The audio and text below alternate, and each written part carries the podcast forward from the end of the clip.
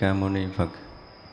Kính thưa toàn thể hội chúng Hôm nay là ngày à, ngày mùng 5 tháng 5 âm lịch năm à, Canh Tý à, Chúng ta theo chương trình học của à, mùa hạ thì chúng ta học ngày thứ năm hàng tuần. Và kỳ rồi thì chúng ta đã um, học qua cái phần bát chánh đạo. Nay chúng ta sẽ học tiếp cái ờ, cái phần còn lại trong cái phẩm ờ, thừa tự pháp. Chúng tôi đọc ờ, lại cái đoạn trước.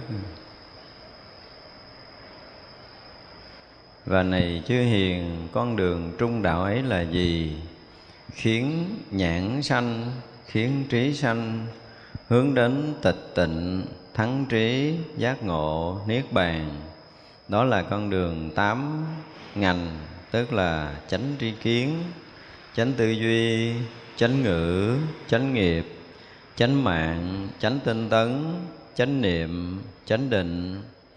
Này chư hiền, đó là con đường trung đạo khiến tịnh nhãn, khiến trí sanh hướng đến tịch tịnh, thắng trí, giác ngộ, niết bàn. Ở đây này chư hiền, phẫn nộ là ác pháp hiềm hận cũng là ác pháp giả dối là ác pháp não hại cũng là ác pháp tật đố là ác pháp xen lẫn cũng là ác pháp mang trá là ác pháp và phản bội cũng là ác pháp ngoan cố là ác pháp bồng bột nông nổi cũng là ác pháp mạng là ác pháp và tăng thượng mạng cũng là ác pháp, kiêu là ác pháp và phóng vật cũng là ác pháp. Có một con đường trung đạo diệt trừ, phóng vật khiến nhãn sanh, khiến trí sanh hướng đến tịch tịnh, thắng trí, giác ngộ và niết bàn. Kỳ rồi chúng ta đã à, học sơ qua cái phần à, bát chánh đạo rồi à, tôi nói sơ qua có nghĩa là cũng còn một vài điều trong bát chánh đạo nhất là cái phần cuối chánh định.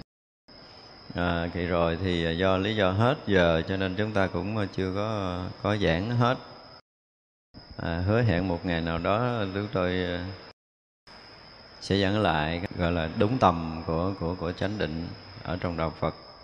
Tại vì cái phần chánh định là là cảnh giới tu chứng của các vị thánh hiền và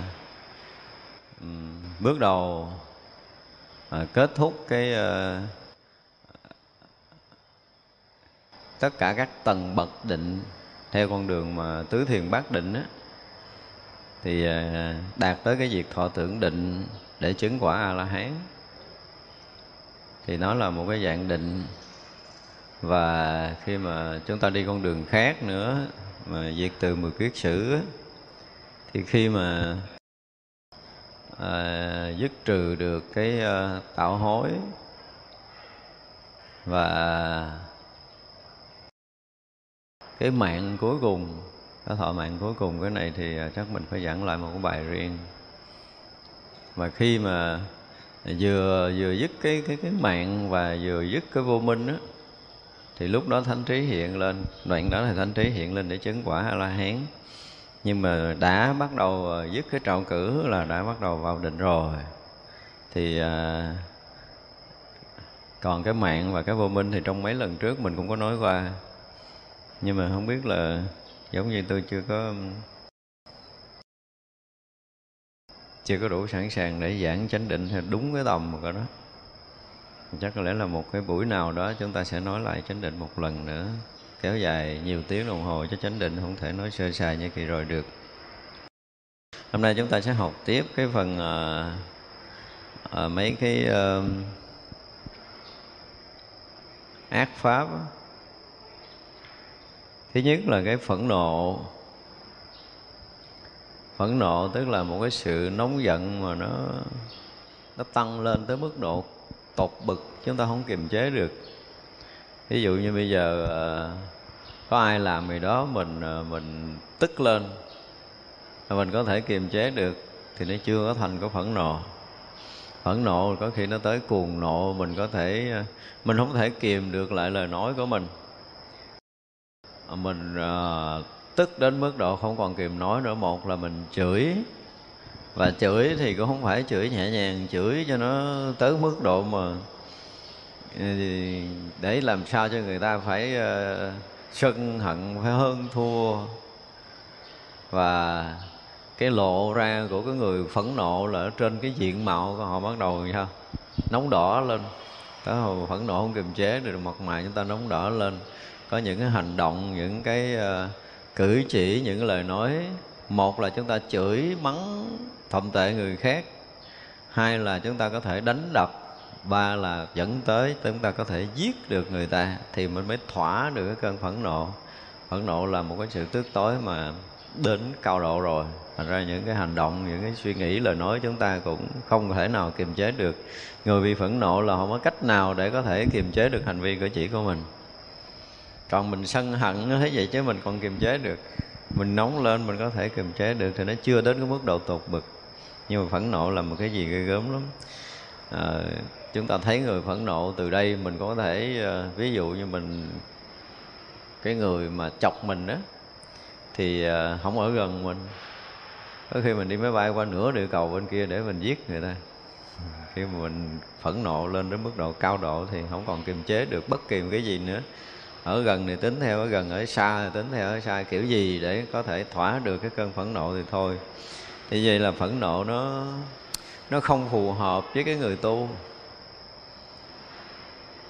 chúng ta gặp ờ, ở trong chùa mà có những người họ giận lên, họ kiềm chế không được, họ đánh, họ chửi người khác thì đó thuộc cái dạng phẫn nộ chứ không phải là sân.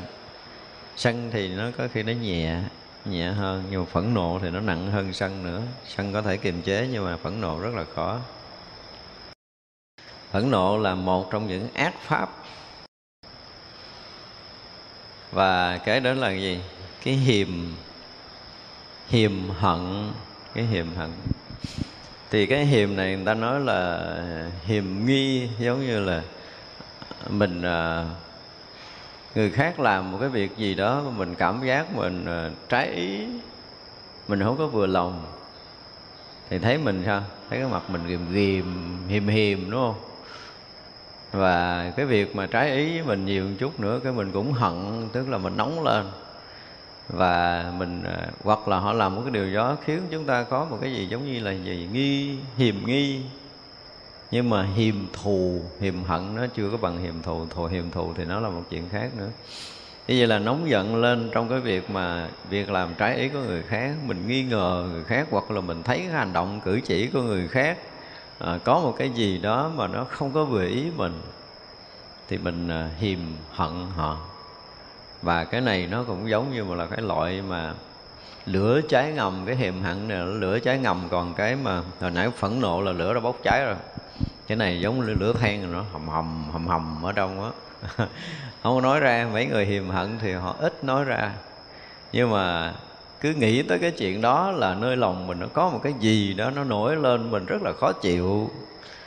Và nhưng mình không hành động, mình không nói năng gì hết, mình nghi ngờ mình ờ, có một cái sự phản ứng ở nơi tâm khi mà thấy hành động cử chỉ hoặc lời nói hoặc là nghi ngờ người nào đó có làm một cái điều gì đó nó sai trái với mình hoặc là họ có thể hãm hại mình. Thì như vậy là được gọi là cái hiềm hận. Thì nếu như nơi tâm mình mà còn chất chứa cái điều đó, thì ờ, chúng ta cũng không bao giờ yên tâm để công phu được. Thành ra đối với đạo phật được xem là ác pháp. Ác pháp là cái gì? Là những cái sự việc xảy ra trong đời sống này nó ngăn trở cái tiến trình tu tập của chúng ta, hay là ngăn trở cái con đường tu chứng của mình. Nó làm cho mình bất an, làm cho mình loạn động, làm cho mình vọng động, thì tất cả những cái đó được xem như nó là ác pháp. Thì đây là hiềm hận cũng là một ác pháp. Và ác pháp này nếu mà còn nơi tâm thì chứ, chúng ta nghĩ tới cái chuyện kia là chúng ta cứ sôi sục lên ngộ lắm, chúng ta không bao giờ mà à, người bị hiềm hận không bao giờ yên tâm được khi thấy mặt người đó hoặc nghe tên người đó hoặc là chúng ta nghĩ tới người đó. Là tâm chúng ta nó có sôi sục lên, nó trào dâng lên một cái gì đó mình mà cảm giác nó khó chịu, nó ra rứt. Nó chưa đến mức độ ra rứt nhưng mà nó thành bực bội. Nó là bực bực bực bực ở bên trong mà nó không có nói thành lời được, rất là khó để có thể kìm nén được cái này ở nơi tâm của mình. Nhưng mà nó không thành cái hành động cái ờ, kế nữa là giả dối giả dối thì chúng ta biết rồi. Người có cái đời sống giả dối, chỉ cần chúng ta nhìn mắt hoặc là, họ là chúng ta biết rồi. nói thiệt, nói dối là mình chỉ cần ngồi đối diện mình nhìn mắt mình biết liền, đúng không? Có những cái hành động, những cái lời nói họ qua mặt người khác, họ không thật.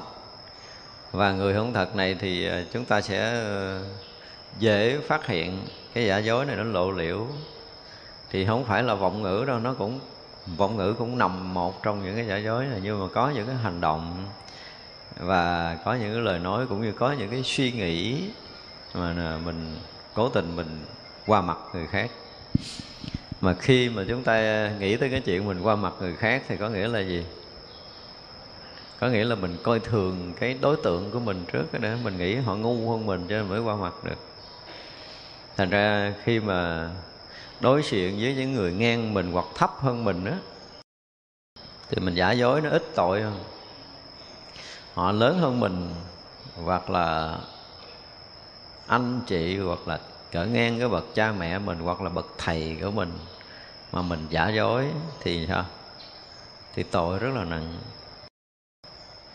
Ở đây mình nói ngay cả ở ờ, ở cái nghi thức, cái cách lễ lại của mình thôi người ta nói là người này thấy là lại phật, thấy dối trá quá. Có không? Có, mình dễ phạm, thấy vậy chứ mấy hành động này dễ phạm lắm. Tại vì bây giờ đi nguyên đám đông, bạn bè mình tới chùa, ai cũng vô đốt nhang lại phật, nhưng mình không thích lại. Nhưng mà người ta lại mình đứng nó kỳ quá, thôi gắn cuốc, mấy cái cuốc đứng dậy đúng không? Thì mình thấy cái cách lại dối dối, mình biết liền rồi thứ nhất là họ không có kính trọng phật không có thương quý phật. Và lại phật nhìn thấy là biết lại phật dối liền. Thành ra có những cái cái hành động ở trước những cái cái đấng thần linh, những cái nơi tôn thờ mà mình vẫn dối dối lòng. Lại phật một trăm người kiếm mà mấy người thành kính để lại phật. Chưa chắc được phân nữa tôi dám nói như vậy. Ngay cả ngày, những cái nghi thức khi chúng ta đứng lên lên cái thời khóa chúng ta tụng kinh chúng ta cũng không có thật. Tại vì khi một người thật lại phật là gì? Cả ba cái thân nghiệp, khẩu nghiệp và ý nghiệp đều thanh tịnh hướng về phật. Nhưng mà lúc chúng ta hướng về phật mà chúng ta không thanh tịnh ba nghiệp thì coi như chúng ta dối lòng. Cái hành động đó nhưng mà chúng ta nghĩ tới cái chuyện khác, xem như là chúng ta dối mà điều này là cái điều không tốt cho cái việc tu tập của mình. Tức là nếu như người mà đã gian dối rồi thì họ sẽ xa rời đạo lý. Tại vì đạo là sự thật. Họ không chấp nhận sự thật. Chính bản thân họ sống không thật. Có nghĩa là họ không chấp nhận sự thật. Thì người đó có tu cái gì đi nữa, họ cũng không thể nào thành công được. Đây là điều tối kỵ nhất ở trong đạo phật. Nhưng mà có những cái điều mà chúng ta nói thật á, chúng ta sẽ bị, một là bị mất uy tín nè. Hai là chúng ta cũng sẽ ờ, bị ờ, rầy la nè. Thứ ba là gần như mất cả cái địa vị của mình đang có. Và có những người mà họ không dám nói lên sự thật này. Có những cái sai trái họ không bao giờ họ dám khai cả đời. Đây là một cái sự thật họ giấu giếm. Hoặc là có những người, có hai người bạn chơi với nhau. Họ qua mặt không phải qua mặt người bạn mình mà họ nói dối với người bạn mình. Lý do là người bạn mình à, không đủ sức để có thể biết được sự thật này. Có những cái chuyện như thế. Nếu mà người bạn mình nghe là người bạn mình té xỉu liền, có những cái chuyện như vậy. Thật ra người ta phải giấu thì nói đợi khi nào mà người đó đủ sức để có thể hiểu được sự thật thì người ta sẽ nói sự thật cho nghe. Thật ra có những cái dối nó thuộc về ác tâm gạt người qua mặt người để uh, được lợi ích cá nhân thì đây là cái chuyện thường rồi. Nhưng mà có những cái điều họ dối để làm lợi ích cho người khác. Ví dụ ví dụ như bây giờ ờ, có một cái người bị rượt bắt bị một cái cái cái, cái số người rượt đánh rượt giết mà họ lỡ vô nhà mình cái người bị rượt lỡ vô nhà mình rồi và mình giấu kín một cái chỗ nào đó thì mấy người kia tới hỏi có thấy người đó chạy ngang không? Buộc mình phải nói không nói dối là mình nó không có. Thì mục đích cứu người. Nhưng mà nó tôi không biết nó đâu tại tôi không thấy nó đâu. Nó chung trong cái lu của tôi á. Ra trong cái giới mà giới thứ tư đấy nói dối không có là gì nữa. À, trong cái giới gọi là chỉ thì trì tác thì phạm. Tức là mình giữ giới gọi là trì giới nhưng mình à, mình à, không giữ giới thì coi như mình phạm. Nhưng mà có những cái gọi là chỉ thì phạm, tác thì trì. Tức là mình giữ, mình nói thật là cái thằng đó nói chung với đích sàn tôi kìa, thì như vậy là người ta sẽ bị bị bắt, bị giết. Thì xem như chúng ta cộng sát rồi. Thành ra nó cũng thành là cái chuyện phạm. Cho nên dối, để mà có thể lợi ích cho người khác thì à, được phép còn dối mà để lợi ích cho cá nhân thì coi như là chúng ta xài. Nhưng mà đa phần thì trong cuộc sống này chúng ta hay tránh né sự thật vì lợi ích cá nhân nhiều hơn. Thành ra cái dối trá này là một trong những cái ác pháp mà khiến cho tất cả những người tu tập của mình đó, những người hành đạo nó sẽ không thành tựu được cái cái cái đạo quả không thành tựu được cái đạo hạnh của mình. Và khi nào chúng ta hoàn toàn sống với sự thật cái dối này thấy nó rộng lắm đó chúng ta bây giờ à, có chuyện như thế nào? Chúng ta nói đúng như thế đó, có nghĩa là mình nói đúng sự thật chứ. Nếu mình học chánh ngữ rồi mình nói đúng sự thật chứ. Cho nên bây giờ mình thấy mình nhìn ngược lại á, khi nào mà mình có, thứ nhất là có đầy đủ chánh kiến thì mới mới có được chánh mạng, đúng không? Mới có chánh tư duy, chánh ngữ, chánh nghiệp thì muốn cho ba nghiệp của mình mà được chân chánh đó là vượt thoát cái lỗi nói dối á, thì mình phải có đầy đủ chánh kiến. Thấy vậy mà cái tiêu chuẩn của nói dối này nó cao lắm. Không có đơn giản như mình nghĩ là người ta sống dối gian dối, người ta sống không thật thì được xem là nói dối không phải rồi. Cái đó là còn phàm phu và còn thấp lắm thành ra không có thể chứng quả thánh hiền với một cái người còn có sai sự thật trong cái thấy, cái nghe, cái nói, cái đến của mình. Chuyện nói dối không phải chuyện nhỏ. Và rõ ràng chúng ta vẫn chưa có đủ chánh kiến thì chúng ta chưa phải là người chân thật ngữ. Thì mình thành nói dối không? Cho nên lưỡi chúng ta không bao giờ liếm tới mũi trong khi mà đức phật là lưỡi, đức phật là phải liếm tới cái trận mài. Thì nhân quả, nhiều đời đức phật không hề nói sai sự thật. Nói không có sai sự thật, tức là nói đúng với chân lý nhiều kiếp. Sinh ra chỉ nói chuyện chân lý, không nói chuyện khác. Còn mình dù mình nói có thật cái chuyện thế gian đi nữa thì nó cũng là cái gì? Là cái điên đảo vọng tưởng, là cái sai sự thật, sai chân lý của mình nó theo cảm tình đúng không? Mình thương thì mình nói khác mình không thương thì mình nói khác. Tất cả những đó đều có một cái sự sai trái hết. Thì à, chính đức phật cũng đã nói trong kinh là tất cả những cái thấy nghe hay biết của ông là cái gì? Cái bệnh từ vô thủy rồi. Cho nên nói năng động tịnh của ông cũng là bệnh từ vô thủy. Cho nên chúng ta không có sống ở trong cái chân thật. Thì chúng ta không bao giờ có lời thật và không bao giờ có hành động thật. Thì như vậy là tất cả chúng ta chưa có được cái đời sống chân thật ngữ mà suy nghĩ chúng ta cũng sai với chân lý, sai với chánh pháp nữa. Chúng ta thấy đảo lộn, chúng ta thấy đảo ngược sự thật. Do vậy mà chúng ta rất là khó thoát cái lỗi nói dối này. Chúng tôi dùng cái từ là khó thoát. Vì vậy mà đạo nghiệp chúng ta không thành. Đạo nghiệp chúng ta không thành. Chứ nếu mà ngày nào mà chúng ta đã thoát khỏi cái vỏ lỗi nói dối là có khả năng là thành đạo thì chư Phật là sao? Được được khen là gì? Cái người mà nói lên chân lý tức là trải qua ba đời thời điều thiện tức là quá khứ đúng hiện tại đúng và vị lai đúng. Lời nói nào mà xuyên suốt thời gian và không gian đúng thì lời nói đó được xem là lời nói đúng sự thật. Còn bây giờ mình nói một chút cũng thay đổi là không phải rồi lời đó không có thật. Đúng không? À, thì vậy là mình nói tất cả những cái chuyện mà tí nữa thay đổi là mình đã không có thoát khỏi cái lỗi nói dối này nói dối thế vậy chứ nó rộng lắm mà nếu mà mình à, phân tích kỹ thì cái lỗi nói dối rất là lớn. Và tất cả chúng ta chưa thoát khỏi.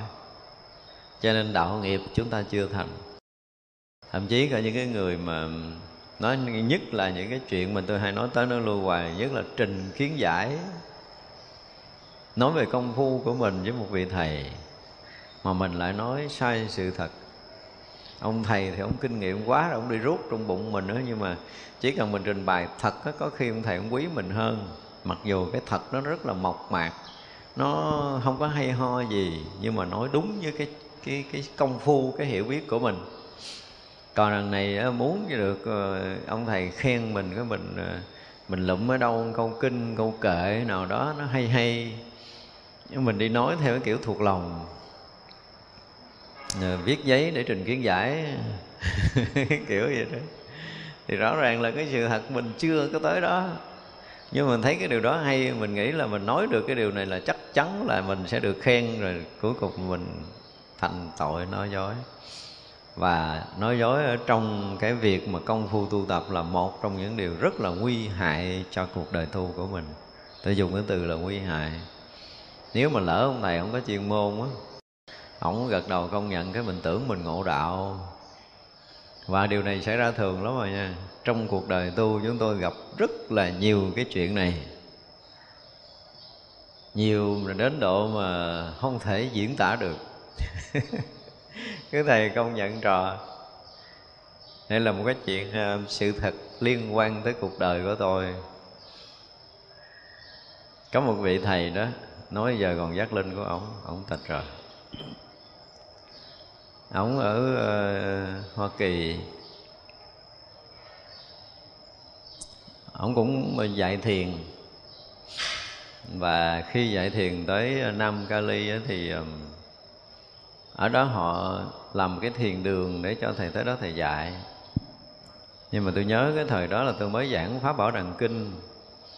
Không biết sao ra tới được nước ngoài và cái thiền đường đó họ vừa nghe pháp bảo đàn kinh của tôi là họ mời ông thầy ra khỏi thiền đường luôn. Tại giờ biết ông đó lâu nay trật lắc à. Họ mời ông đi và ông tìm nguyên nhân, ông biết cái chuyện đó cho nên ông rất là tức. Tức mình từ bên mỹ, mình không có hay. Thì à, sau đó có một phật tử ở đây cũng khá khấm, mà mỗi năm mới mời ông về bữa đó đi tới đây với đông phật tử ông nói là ông tới ông xử tôi đông phật tử lắm kéo hết một số nhóm phật tử an giang hà nội rồi vô đông lắm mấy chục người. Vô đằng dí mình ở chỗ cái phòng khách đó nè. À, tính bắt bí mình nhưng mà bắt không bí rồi đi về. Coi như là sau cái cuộc giao tiếp đó rồi á thì à, à ông lại quen với một số phật tử của mình. Trong đó có một số à, có một cái người phật tử của mình là cứ nhiều lần nói chuyện về thiền á ờ, và yêu cầu tôi xác nhận là người này ngộ đạo. Và tôi không bao giờ xác nhận người này ngộ đạo tại họ thấy chưa tới mà họ chưa có ngộ. Thì ông này lại thọ kế cho người này ngộ. Và có một cái phật tử ở nước ngoài nữa ở nước khác ở úc. Thì ông lại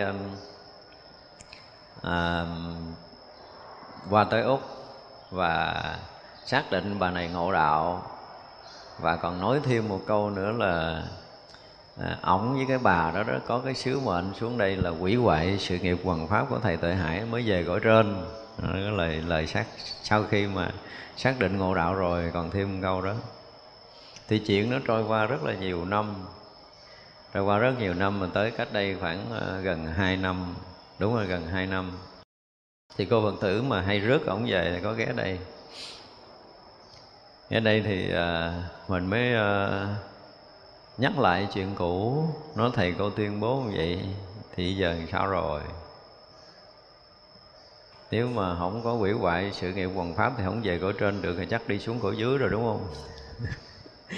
Thì cổ mới kể ra là ông thầy của cổ đã bị à, tai biến không nói chuyện được 5 năm rồi. 5 năm rồi thì tôi nói bây giờ một chuyện rất là đơn giản là rất là khó chết với những cái trường hợp này. Đây là một cái sự thật đó. tôi khuyên cô nên về gặp cái ông thầy đó đó. Không không có tới đây cũng được.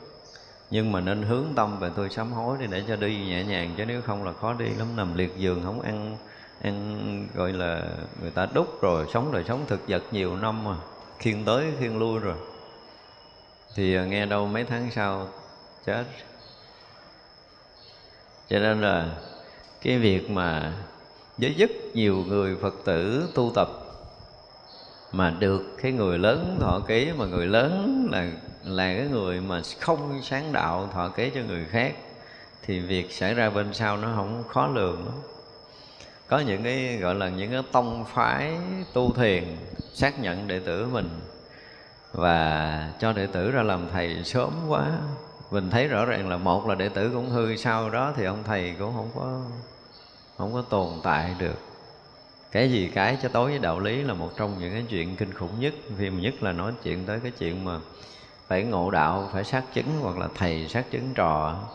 Cái kiểu đó ở trong ở trong lâm tế gọi là chủ tầm khách khách tầm chủ chủ kháng khách khách kháng chủ rồi đó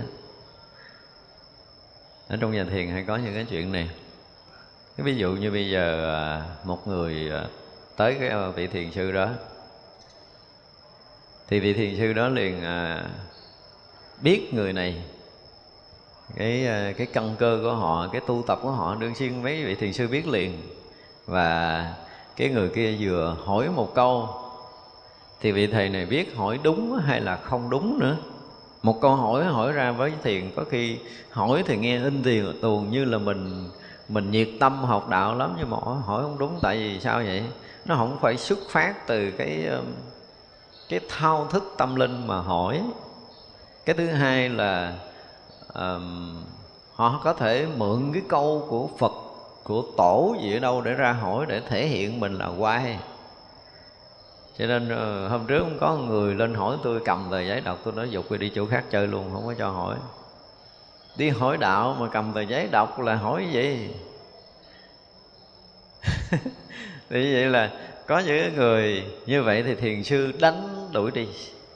Gọi là chủ kháng khách. Là hỏi một câu hỏi không dính dáng gì tới cái chuyện công phu của mình. Hỏi mà nó liên quan tới cái việc tu tập mình thao thức tâm linh đến độ bế tắc, mình không còn tháo gỡ được nữa, mình tìm thầy, thì cái đó thì được. Và có những cái người họ rất là biết đạo, họ rất là thông, thậm chí là họ đã ngộ đạo rồi. Họ nghe ở chỗ đó có một cái người à, giảng đạo, dạy thiền, thì họ tới đó họ hỏi. Họ hỏi một câu rất đúng về thiền, thì cái vị này cũng bí thù lù, không biết trả lời, cũng giả bộ hét, rồi cái gì gì đó đại khái, thì gọi là cái gì? Khách kháng chủ. Chủ không biết mà khách biết. Khách biết cái vị chủ này không có ra gì. Thật ra là đạo lý nó có nhiều cái mà chúng ta thấy là rất là khó tôi nói là rất là khó thoát khỏi cái lỗi nói dối. Khó thoát lắm. Thậm chí ví dụ như chúng tôi đang nói thuyết, giảng thuyết ở đây nè. Có những điều mình chưa tới mà mình nói thì thành ra là cái gì? Vọng ngữ rồi nói dối rồi cho nên những cái vị mà được phải ngồi trước tòa nói chuyện á, thì ờ, phải dùng cái từ là cái gì? Phải hết sức thật thà. Tại vì khi nói ra một lời mà sai chánh pháp á, thì rất là đông người họ bị sai lầm. Và lỗi này không có nhỏ. Tức là hồi xưa mà tôi hay nói ví dụ là một lời nói sai của một vị thầy nó ác hơn một người chế một quả bom nguyên tử. Một người chế quả bom nguyên tử có thể họ bấm nút chết tỷ người, nhưng mà họ chỉ chết trong một kiếp đó thôi. Như một người nói sai, người khác nghe, và đời này cho tới kiếp nọ người ta đi theo cái sự sai lầm khó có thể quay đầu. Thì đó là điều nguy hiểm, tức là làm lầm lạc, làm mê, mờ người ta, làm, gọi là bẻ công uống dại cái kiến thức của người ta thì đó là một điều rất là nguy hiểm. Cho nên tôi xác định về cái việc mà phải ở trước công chúng mà nói là một trong những cái điều mà hết sức quan trọng. Chúng ta không có được quyền gian dối nửa lời. Nữa là rất rất là nguy hiểm, nhất là hướng dẫn người ta tu tập. Nhất là những cái kiến giải Phật pháp tới những cái nơi ờ, mà tận cùng mà mình nói không hết, là mình thuộc cái dạng sản pháp còn mình chưa tới mà mình nói mình tới thuộc một chút nữa thì nó rớt vào cái dạng là đại giọng ngữ này nọ kia, nó phạm ở những cái phần rất là lớn. Cho nên cái cái lỗi nói dối là khi mà chúng ta thoát được cái gian dối là chúng ta gần như là đã được nhập đạo, phải dùng cái từ như vậy. Khi chúng ta thực sự nhập đạo thì đời sống chúng ta mới thoát khỏi cái này. Cho nên là chúng ta phải sao? Phải thường xuyên, gọi là, sám hối. Sám hối cái lỗi lầm ba nghiệp của mình. Trong cái cái trí tuệ chưa có rõ thấu chân lý, thì mọi cái thấy hiểu của mình đều lệch lạc, đều sai với sự thật. Cho nên chúng ta bắt buộc phải sám hối trong một ngày sinh hoạt của mình mình đã từng thấy, mình đã từng nghe, mình đã từng nói, đã từng hành động, đã từng suy nghĩ những cái điều sai, sự thật. Dẫn tới lỗi lầm mà mình nhiều khi mình bất giác, mình cũng không kiểm soát được mình nữa. Thì như vậy là trong một ngày mà còn vô minh thì ngày đó là mình sao? Chưa có thấy đúng sự thật thì không thể nào sống đúng với sự thật, với chân lý được. Và chúng ta nói cũng sẽ sai lầm. Cho nên thấy vậy chứ mà cái tội nói dối đúng là một ác pháp, một đại ác pháp theo chúng tôi chứ không phải là ác pháp bình thường đâu đây là cái tội rất là lớn. Và chúng ta rất là khó tránh cái này. Chúng ta dùng cái từ là rất là khó tránh, rất là ít người có thể thoát khỏi cái tội nói dối này, cái đời sống dối trá này. Đây là một điều mà chúng ta phải biết. Cho nên thậm chí là ở ông chùa này thôi, chuyện dễ gặp lắm. Rồi đang đi cà kênh, cà kiệu vậy cái thấy người ta cái đi nghiêm nghiêm lại. Đó là cái gì? Là dối người à, nằm á, không có quay nghi tới hạnh thì thấy người cái bắt đầu mình nằm kiết tường. Đang nói chuyện từ khô khố vậy có người cái mình giữ quan nghi mình nói nhỏ nhỏ mắt mình liêm diêm ngồi kiểu như như người đạo hạnh. Thì đó là tất cả những sự dối trá và điều đó gặp rất là nhiều. Cho nên là cái này trong đời sống gần như là gặp thường xuyên chúng ta phải dùng cái từ như vậy thường xuyên chúng ta không kiểm soát được mình là mình thành dối trá liền. Để ý thử phải một chút xíu thôi là chúng ta đã gian dối. Ít có khi nào chúng ta sống đúng sự thật lắm.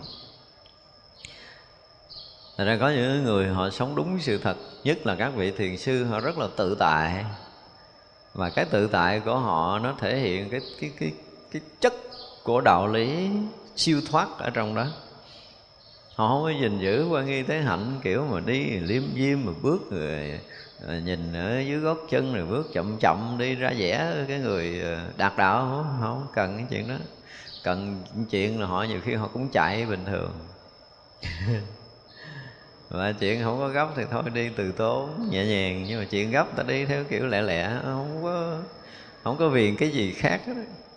Nhưng mà mình cũng gặp rất là nhiều người là Ờ, cố giữ được cái oai nghi trước công chúng, chứ thật ra là khi mà ở riêng thì họ không có.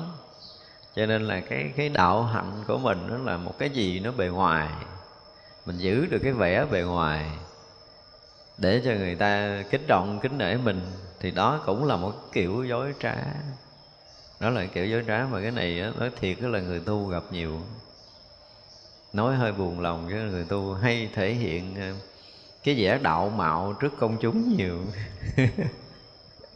Có không thì biết liền rồi không? Phải mấy thầy, mấy sư cô có cái vẻ này không biết liền bình thường thì không có giữ. Mà tới hồi có cái người khác chúng ta bắt đầu có vẻ đạo mạo. Thì đó là một cái điều mà rất thường gặp trong sinh hoạt tu tập của tăng ni và phật tử của mình. Phải nói như vậy. Cho nên rất là khó thoát cái này. Ờ, cho nên mình giờ xác định nó là một đại ác pháp. Tại vì nó làm cho cái tâm của mình nó không có yên, thay vì mình sống rất là bình thường, nhưng mà giả dụ giả đạo mạo cái bắt đầu mình nghiêm trang lại là cả thân lẫn tâm mình nó bị bò bó.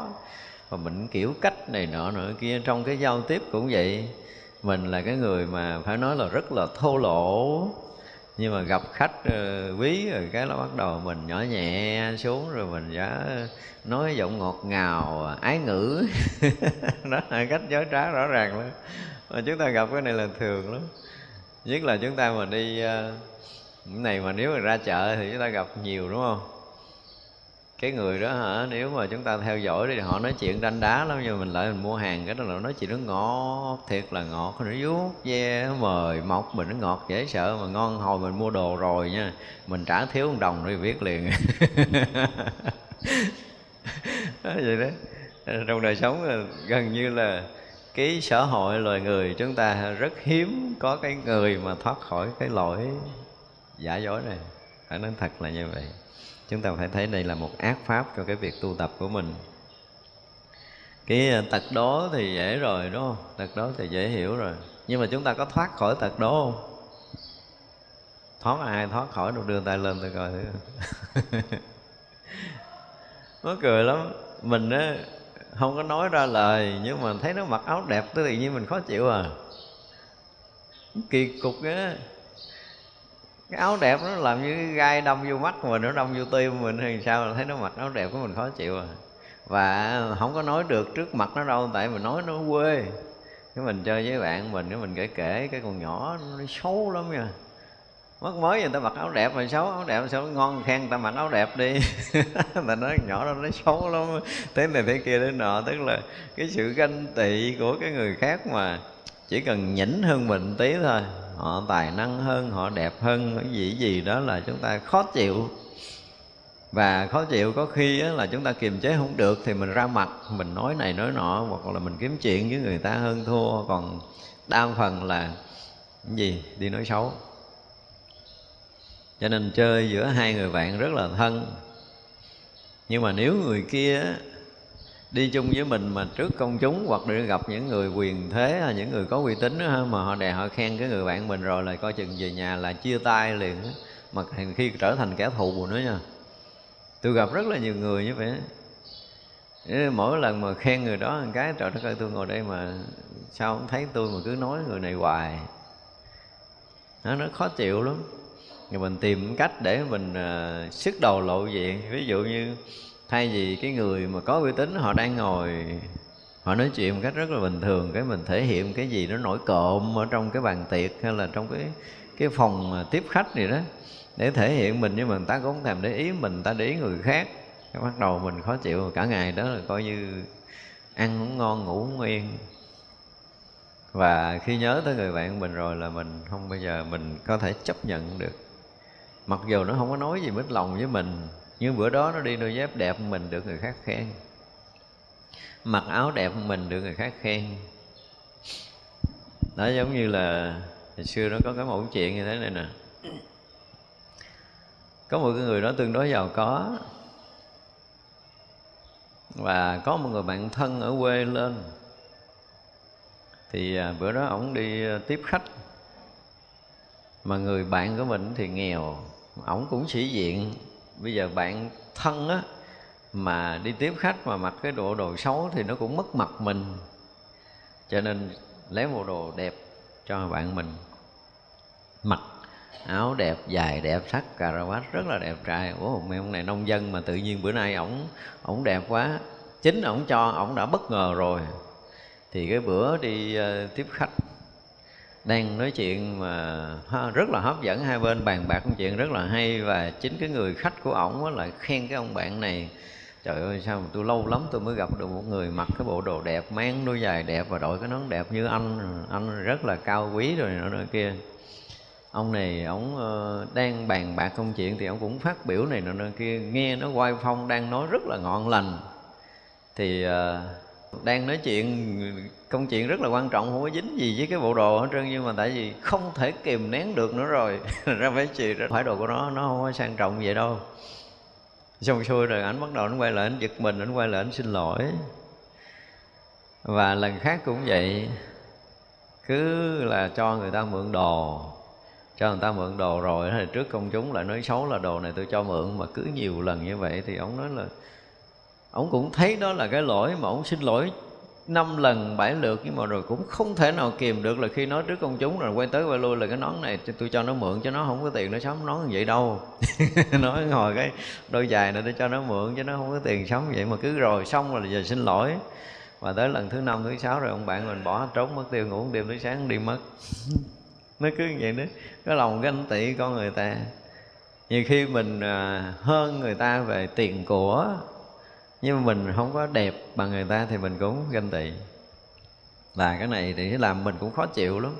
Mà với cái lòng mà tật đố, ghen tị này á, thì chúng ta khó có thể mà yên. Thế là nhất là cái việc tu tập.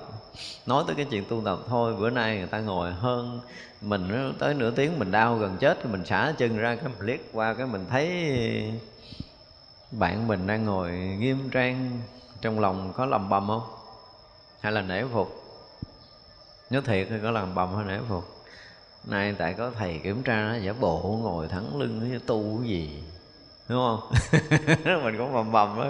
Thế mình thấy nó tu đàng hoàng là mình cũng có chịu nó chứ đừng có nói chuyện ở xã hội. Cho nên là cái ganh tị của chúng ta là nó trở thành ác pháp thay vì mình hoan hỷ với một người khác, mình tùy hỷ thì mình được cái phước báo. Nhưng mà ganh tị nó sẽ mất phước của mình. Thành ra là tật đố là một trong những cái ác pháp rồi cái sang lẫn cũng là ác pháp. Bây giờ à, sang tham là gì? Sang sang có nghĩa là sang tham á. Là lẫn hối tiếc. Tức là cái người đó vừa tham lam mà vừa ích kỷ thuộc cái dạng đó đó. Ví dụ như bây giờ đây cái cái này ở trong cái thời xưa này trong thời xưa có thì ngày sáu lời phát mới đem chuyện này nói trước công chúng. Ví dụ nha à, đi khất thực thì khất thực thì trên nguyên tắc là ờ, người ta bỏ bán của mình. Thì ờ, tới một cái chừng mà mình thấy vừa ăn là từ đó thì sao không được dở ra để nhận thức ăn nữa. Và nếu lỡ mà người ta có cúng bát mình đầy, thì khi mà về trở lại cái chỗ để chuẩn bị ăn á, thì mình sẽ múc cái đồ ăn đó ra, mình sớt cho cái huynh đệ mình ờ, bữa nay phật tử ít cúng. Ví dụ vậy đi. Thì vậy là thấy bát đầy vẫn tiếp tục mở ra thì thuộc cái dạng sen tham mà, đúng không? Tham lam rồi. Nhưng mà khi về thì mình sẽ kiếm một chỗ nào xa xa đó, mình ngồi sợ người ta thấy cái bát mình đầy để mình ăn cho nó hết cái bát của mình. Còn huynh đệ bữa nay ít người cúng mà mình vẫn không có chia sẻ. Rồi ở này ở trong Phật pháp nó có, tức là cái sang tham lẫn tiếc, những người khiêu kiệt, ích kỷ. Muốn thì muốn người ta cho mình nhiều nhưng mà khi bung ra thì nó rất là khó khăn. Cho người khác rất là khó về một cái gì đó. Thì chúng ta nhìn lại cái này mình có không? Cái này không có ít. Không có nhưng mà không có ít. Cái đời sống chúng ta là như vậy luôn luôn là gom vào chứ mà nó muốn xả ra cho nên là cái dạng mà sang lẫn này thì gần như cũng nhiều rất là nhiều. Và chúng ta cũng xem đó là một trong những ác pháp. Thì uh, cái sự thu gom mà mình không có xả ly được thì sao? Thì mình thuộc cái dạng mà chấp chặt một sự dính mắc và không có xả ly được. Từ cái vật chất cho tới tâm linh thì chúng ta là một cái người mà phiền não nhiều thôi chứ không có uh, lợi ích cho cái việc sang lẫn này. Cái mang trá là cái gì? Mình dùng cái từ ờ, dễ hiểu nhất là giống như cái sự văn manh xảo trá. Một đời sống văn manh xảo trá nó còn nó còn ghê hơn là cái nói dối hồi nãy nữa. Tại vì à, mình sẵn sàng à, gạt hết, qua mặt hết tất cả mọi phương diện trong cuộc sống này. Hồi nãy là có nhiều khi mình là còn à, có chuyện mình mình nói dối để mình cứu người, nhưng mà cái đời sống mang trá thì không phải cứu người rồi, tức là họ đã bắt đầu có một cái lối sống lường gạt người khác để đem lại cái lợi ích cho bản thân mình cho nên gọi là văn manh xảo trá. Đó, thì nghe nghe cái từ đó là mình biết người đó không tốt rồi đúng không? Mà nếu như mỗi người tu mà sống vậy thì sao? Ở đây đang nói người tu cho nên không bao giờ thành tựu được cái chánh trí của mình. Đời sống gian trả đời sống không có thật mà không thật thì tự động là xa đạo lý không thể nào công phu được. Thành ra cái mang trả nó cũng là một trong những ác pháp mà người tu cần phải tránh. Nếu chúng ta không tránh được cái này thì cái công phu rất là khó. Họ, ví dụ như họ ở trong chúng đi, ví dụ có những người họ ở trong chúng, họ giấu giếm hết cái lịch sử, cái sự thật, cái đời sống của họ. Và khi vào chúng thì họ thể hiện một cái người đạo hạnh này nọ kia, họ tu tập cũng rất là tốt. Nhưng đến một cái đoạn nào, cái sự thật nó lộ ra Đúng không? Thì là như vậy là trước chúng là coi như là ai cũng bị gạt, ai cũng bị mình qua mặt. Tới hồi lòi ra được cái sự thật rồi thì mình là cái người gọi là gian trá từ đầu cho tới cuối. Cái này tôi nhớ hồi xưa ở trong chúng có một vị thầy, hồi tôi ở chung, vị thầy đã giả bộ không có biết chữ. Đúng mà, tối anh ngủ anh mới nói chuyện tiếng anh không à trời tôi phải thức nhiều đêm, tôi nằm tôi nghe ủa ông này ông giỏi tiếng anh dữ vậy ta? Cho tới khi mà ông gần rời chúng thì mới biết là một trong những người đã được đào tạo tiếng anh từ nhỏ. Rất là giỏi. Giỏi không phải tiếng anh không mà giỏi nhiều chuyện khác nữa. Kinh khủng như vậy. Võ thuật là cũng thuộc cái hạng bậc siêu. Thì tới tới trước khi rời chúng thì ông mới kể cái sự thật là ông hoạt động gì gì gì vậy, cho nên ông phải sống vậy. rồi bất ngờ người ta thấy là cứ nói ổng là nói ông thầy dốt, ổng giả dốt mình, phải nói là y như là cái ông cù lần luôn vậy đó. Siêu đẳng. Nhưng mà nói chuyện tiếng anh không à. bữa đó ờ, nhiều thầy nghe nói rồi không tin, bắt đầu mới bấm máy thâu thâu thì rõ ràng là tiếng anh trao đổi công việc quan trọng. Mà sao ngủ mớ mớ tới mức độ đó không biết. nhưng mà lúc đầu bốn năm năm đầu là ở trong chúng không ai có thể biết được những chuyện đó. Ra đúng là và mang trả cái phản bội phản bội thì chúng ta biết rồi, đúng không? Cái người mà, ví dụ như bạn đang chơi với mình mà quay lưng với mình, chơi chung hồi là bắt đầu mình bị chết trong tay của người bạn mình là do phản bội không? hoặc là những cái cấp dưới mà nó phản bội cấp trên thì thấy thân cận thấy nó gần gũi thấy nó hầu hạ thấy nó thương quý bề ngoài vậy nhưng bên trong là nó tìm đường giết mình. Vì lý tưởng nào đó nó tiếp cận để nó nó, nó rình nó, nó, nó giết mình. Thì không vì lý tưởng thì chưa phải là phản bội nhưng mà giai đoạn đầu thì cũng rất là trung thành ha. Rồi sống một thời gian cái nó bị mua chuộc mua chuộc hoặc là vì cái quyền lợi gì đó nó phản bội là nó quay lưng lại với mình. Bạn bè đang chơi thân cũng vậy hai người chơi thân với nhau rồi cái một thời gian cái nó phản mình. Thì bao nhiêu ruột rang của mình từ xưa giờ mình nói cho nó nghe hết rồi nó không phản mình cái nó đem nó phanh khui hết. Thì đó là cái chuyện đó là xã hội này cũng không ít nhưng mà người tu của chúng ta có cái tâm mà quay lưng như vậy tức là không không chắc đi theo một cái hướng. Ví dụ như bây giờ à, có những người phật tử đi chùa đi. Lâu nay chúng ta đi chùa học đạo chúng ta rất là quý phật pháp à, chúng ta cũng tinh tấn tu hành nhưng vì cái chuyện sốc gì đó. Thì mình quay lưng và lại với tam bảo. Thậm chí mình còn nói xấu nữa.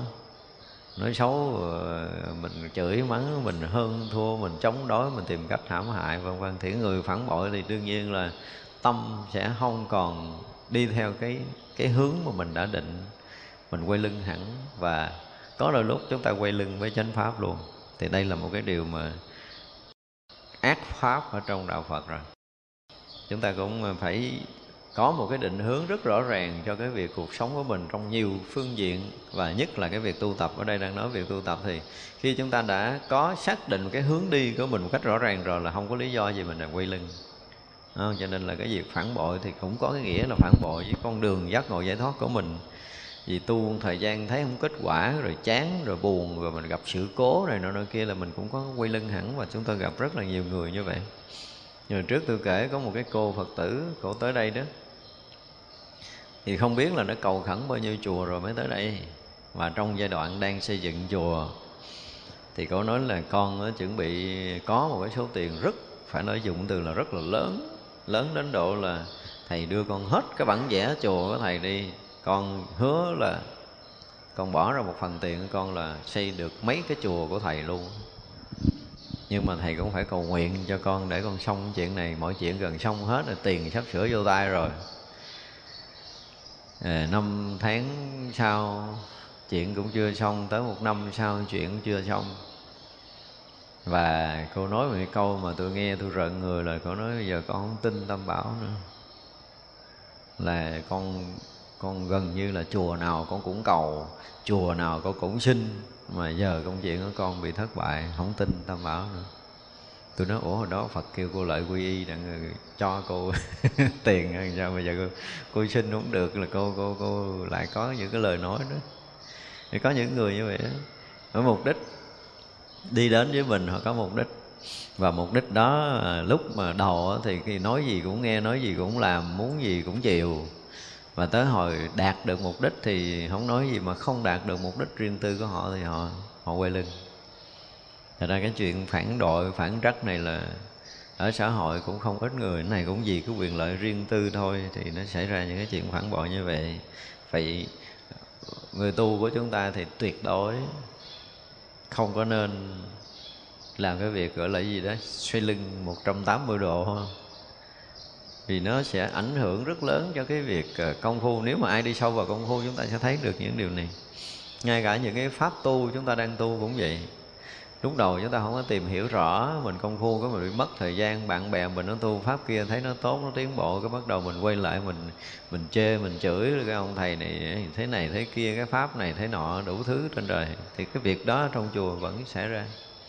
Cho nên là cái việc phản bội là một trong những cái ác pháp cái ngoan cố là một trong những cái gì? Ác pháp nữa. Ngoan cố là gì? Mình nghe cái từ ngoan cố là mình tưởng tượng là người đó à, rất là ngang bướng rất là cố chấp. Rất là ngang tàn vừa ngang tàn mà vừa cố chấp nữa. Chúng ta có gặp những người như vậy không? Họ làm sai. Nếu mình tới mình ăn mình gọi là phiên lơn họ để sửa sai thì họ nó họ, thứ nhất là họ chấp cái của họ làm là đúng và sẵn sàng hơn thua chống đối, không có chấp nhận sự thật. Tức là những người mà thường đó là những người thấy sai á và họ không bao giờ họ thấy, dù là mình có phân tích đi nữa, họ cũng không thấy họ sai. Họ, tôi nói tôi làm là đúng không? Và tất cả những cái người mà nói là tôi làm cái gì thì cái đó cũng trúng là coi chừng chúng ta rớt vào cái dạng quan cố rồi rớt vào cái dạng cố chấp không có thể thay đổi mà thậm chí còn ngang tàn nữa. Ờ, ngang ngược bảo thủ cái việc của mình. Ai nói gì mình cũng lý luận ra để cho mình đúng hết. Và phải gìn giữ cho cái làm của mình là không ai bị phá vỡ hết thì đây là cái loại cố chấp. Và cố chấp thì cái là sao? Không có xả ly và không có xả ly thì là cái sự dướng mắt nó càng lúc nó càng sâu đậm hơn và khiến cho người này bị vướng mắc chứ không bao giờ bị giải thoát, không được giải thoát. Cho nên cố chấp nó cũng là một trong những cái ác pháp. Nó không phải là cái người ờ, gọi là có lập trường. Cái người có lập trường thì nó khác với cái người ờ, ngoan cố, cái người cố chấp.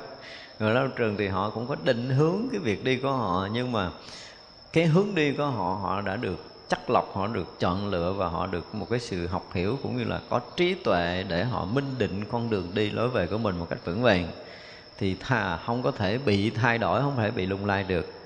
Nó giống như đạo Phật mà đạt tới cái mức độ chánh kiến rồi, thì họ đã có đủ chánh kiến rồi, không ai có thể phá vỡ được cái thấy nhìn đúng của mình. Thì đó là một cái thấy nhìn đúng, nó khác.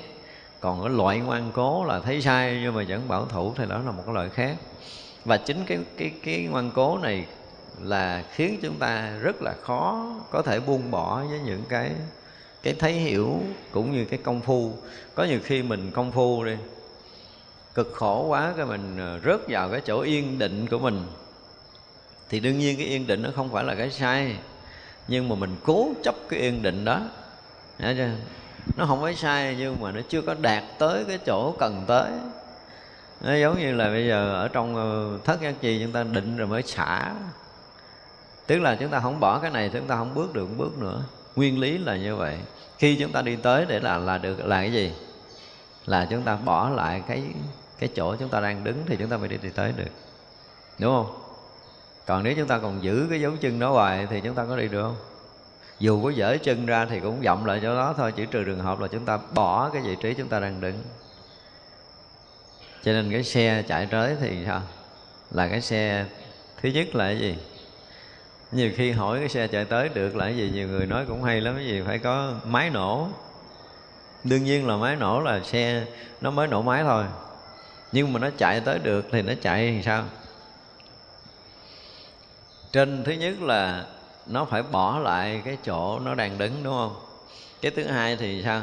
Phải chạy trong cái khoảng trống đây là một trong những cách mà mình có thể lái xe cuộc đời của mình. Nếu phía trước mà không có trống thì chúng ta có có đi tới được không? Không. Và mình không bỏ chỗ cũ thì mình có tiến không? Cũng không luôn nữa. Trong hai cái để chúng ta có thể tiến một là chúng ta tiến tới cái khoảng trống. Nếu phía trước có bất kỳ cái gì là chúng ta không tới được. Cho nên nếu mà chúng ta không có dọn cái đầu mình cho trống thì mình có tiến không? Không, không tiến mình không bỏ cái cũ mình có tiến không? Không tiến đây là nguyên lý đi xe. Nguyên lý đi xe. Chúng ta phải lái chiếc xe cuộc đời của mình, lái cái xe mạng sống này chúng ta đi ở cái khoảng trống vắng. Và phải luôn luôn là gì? Rơi rụng, bỏ lại những cái bên sau của mình. Xe chạy tới là lăn bánh lăn bánh là cái dấu đậu cũ không còn. Thì làm sao cho cuộc đời chúng ta mỗi một cái khoảnh khắc là chúng ta phải sao? Phải bước tới, không có dừng lại chỗ cũ nữa. Nhưng mà các pháp vốn là nó không có dừng rồi, nhưng mình dừng, mình, tức là mình cố chấp. Gọi là ngoan cố, không có tiến bộ được mà mình dừng lại chỗ cũ. Thì người cố chấp là người không tiến bộ. Người tiến bộ là không có chấp. Và nhất là những người thông minh thì luôn luôn tiếp nhận được những cái mới. Cho nên có những cái mới mà mình không tiếp nhận, mình thủ cụ nghinh tân, đó là kể như thua rồi nghinh tân mà không cần thủ cụ. Nhưng mà hồi xưa là họ luôn luôn như họ thủ cụ nghinh tân rồi giữ cái cũ, họ tiếp cái mới. Nhưng mình là là sẵn sàng tiếp mới, không cần giữ cái cũ. Thì đó mới là người tiến bộ. Còn những người mà thủ cụ nghinh tân coi chừng là họ không tiến bộ. Thì đó là một trong những cái dạng cố chấp là là thủ cụ. Nhưng mà chưa chắc là hơn họ tiếp cái mới được. Giữ cái cũ giống như bây giờ bàn tay chúng ta đang nắm mình đang nắm cục đất. Thì người ta đưa cho mình cái bánh thì sao? Phải buông cục đất ra mình mới nắm được. Cái mới ví dụ như bây giờ mình đang nắm cục vàng, họ đưa cục kim cương rồi mình bỏ vàng mới nắm kim cương. Nhưng mà thấy vàng quý rồi, nắm hoài mà không buông thì viên kim cương mình cũng sẽ không nắm được. Cho nên là chúng ta luôn luôn sống tức là mới. Mà mới có nghĩa là gì? Là chuyện cũ không dính lại. Mà chuyện cũ không dính lại thì mình không thể cố chấp được. Đây là một cái sự thật rồi cho nên là chúng ta mà còn dừng lại một điểm nào đó xem như chúng ta bị cố chấp nếu nói trong công phu, chúng ta còn thấy cái gì có thể dính lại được, có nghĩa là chúng ta đang cố chấp và sai với sự thật sự thật là không có dính. Nếu chúng ta dính là chúng ta đã sai sự thật, mà sai sự thật thì đời sống tâm linh chúng ta sẽ bị bế tắc. Người nào dính mắc lại bất kỳ một cái gì thì đó là chỗ bế tắc của mình. Cái khác nữa là gì? Cái bồng bột nó là một cái gì đó của một cái người có một cái đời sống rất là hời hợt á. Ở chúng chúng ta cũng ờ, ở chung chúng mình sẽ thấy liền à. Đông đông tập thể mà mình thấy. Là sao? Thậm chí sáng ra đi, mình nói cái chuyện sáng ra đi vệ sinh đi người ta cũng rửa mặt súc miệng đàng hoàng, nó ra nó lấy miếng nước tát tát mặt rồi nó lao đi vô. Nghe cả cái chuyện rửa mặt nó rửa cũng không sạch ngay cái chuyện giặt đồ nó giặt cũng không xong. Ăn cơm nó cũng rớt lên, rớt xuống mà ăn rồi nó cũng quăng chén đũa tùm lum, nó không sắp xíu. Thì mình nhìn thấy người đó nha, cái gì họ cũng hồi hợt, họ cũng bồng bột, họ cũng có chú tâm, chú ý và không có làm được việc gì lớn. Cả đời của mình không có làm được việc gì, tại vì họ không chú tâm, chú ý vào công việc tâm lơ lơ lửng lửng nó mong giống như là cái gì đó. À, nước trôi lên thì mình trôi lên nước trôi xuống mình trôi xuống giống như lục bình trôi. Mấy người đó là cả đời này. Và trong công phu á chúng ta để ý nếu những người mà hời hợt á thì ờ, họ công phu làm sao? Không tiến bộ được. Có những người tôi thấy rõ ràng là họ cũng ờ, à, ngồi mình thấy ví dụ ngay cả chuyện ngồi thiền đi và họ một chút rồi họ không có đi sâu được trong công phu không có giữ được cái người của mình yên tịnh trong cái tư thế ngồi một tiếng hồ họ không giữ được ngồi hồi họ nhúc nhích rồi họ tỏ ra là mình nữa làm rồi mệt mỏi mình thể hiện mình sự giả dưỡi rồi, mà múa tay múa chân so bóp chưa có tới giờ là họ đã xả rồi. Thế vậy là cái người này từ cái việc làm nhỏ cho tới việc làm lớn, nếu mà cái tâm chúng ta hời hợt thì mình không kiểm soát được tâm của mình. Thay vì người ta ngồi thiền là ta thấy được tất cả những cái niệm khởi, nhưng mà người này ừ, khởi niệm cũng không thấy. Nó hời hợt đến mức độ mà không thấy được mình là đang làm cái gì, không thấy được giá trị đời sống đang hiện hữu này của mình. Tất cả mọi cái nó đều lơ thơ mơ, giống như là cái này thì đa phần thì một cái dạng thần kinh nhẹ chút. Dạng thì dạng thần kinh. Nên chúng ta thấy là có nhiều khi họ đứng ờ, họ nhìn mà họ không biết họ nhìn cái gì. Tưởng người này không có dính mắc chuyện gì chứ không phải người này do thần kinh không biết, không có nhận rõ cái sự thật xung quanh. Nghe họ thấy mà đứng họ lắng tai họ nghe chứ ngồi hỏi họ nghe cái gì họ không biết đây là những người hời hợt, người lông bông lông bông hời hợt, không có không có một cái định hướng rõ ràng cho cuộc đời mình và không có ý chí cho tất cả những cái sinh hoạt đời sống của mình. Thì đây là những người mà nông nổi, bồng bột, không có lý tưởng sống một cách rất rõ ràng. Thì đó cũng là một trong những ác pháp. Cho nên khi mà chúng ta đã quyết định đi tu, ví dụ vậy, thì chúng ta sẽ nhất định là mình sẽ thành đạo được trong đời này nhưng rồi là vô chùa cạo đầu rồi thì mấy mấy người ăn cơm, tôi cũng ăn cơm, mấy người ngủ tôi cũng ngủ, mấy người tụng kinh tôi cũng tụng kinh, mấy người ngồi thiền tôi cũng ngồi thiền, nhưng mà ngồi để làm cái gì là mình không biết. Tụng kinh để làm chi không biết, lên học mà học cái gì cũng không biết luôn. Thậm chí ăn bữa cơm sao nó cũng không biết nữa. Thì như vậy là cuộc đời chúng ta sẽ không làm được bất kỳ một điều gì cho nên là phải có một cái lập trường và ý chí một cách rất là vững chãi rất là rõ ràng để xác định được con đường đi lối về của mình. Chứ còn nếu mà tâm bồng bột nông nổi thì nó là một trong những ác pháp khiến chúng ta rất là khó tu tập. Rồi tới cái mạng là ác pháp. Tăng thượng mạng cũng là ác pháp.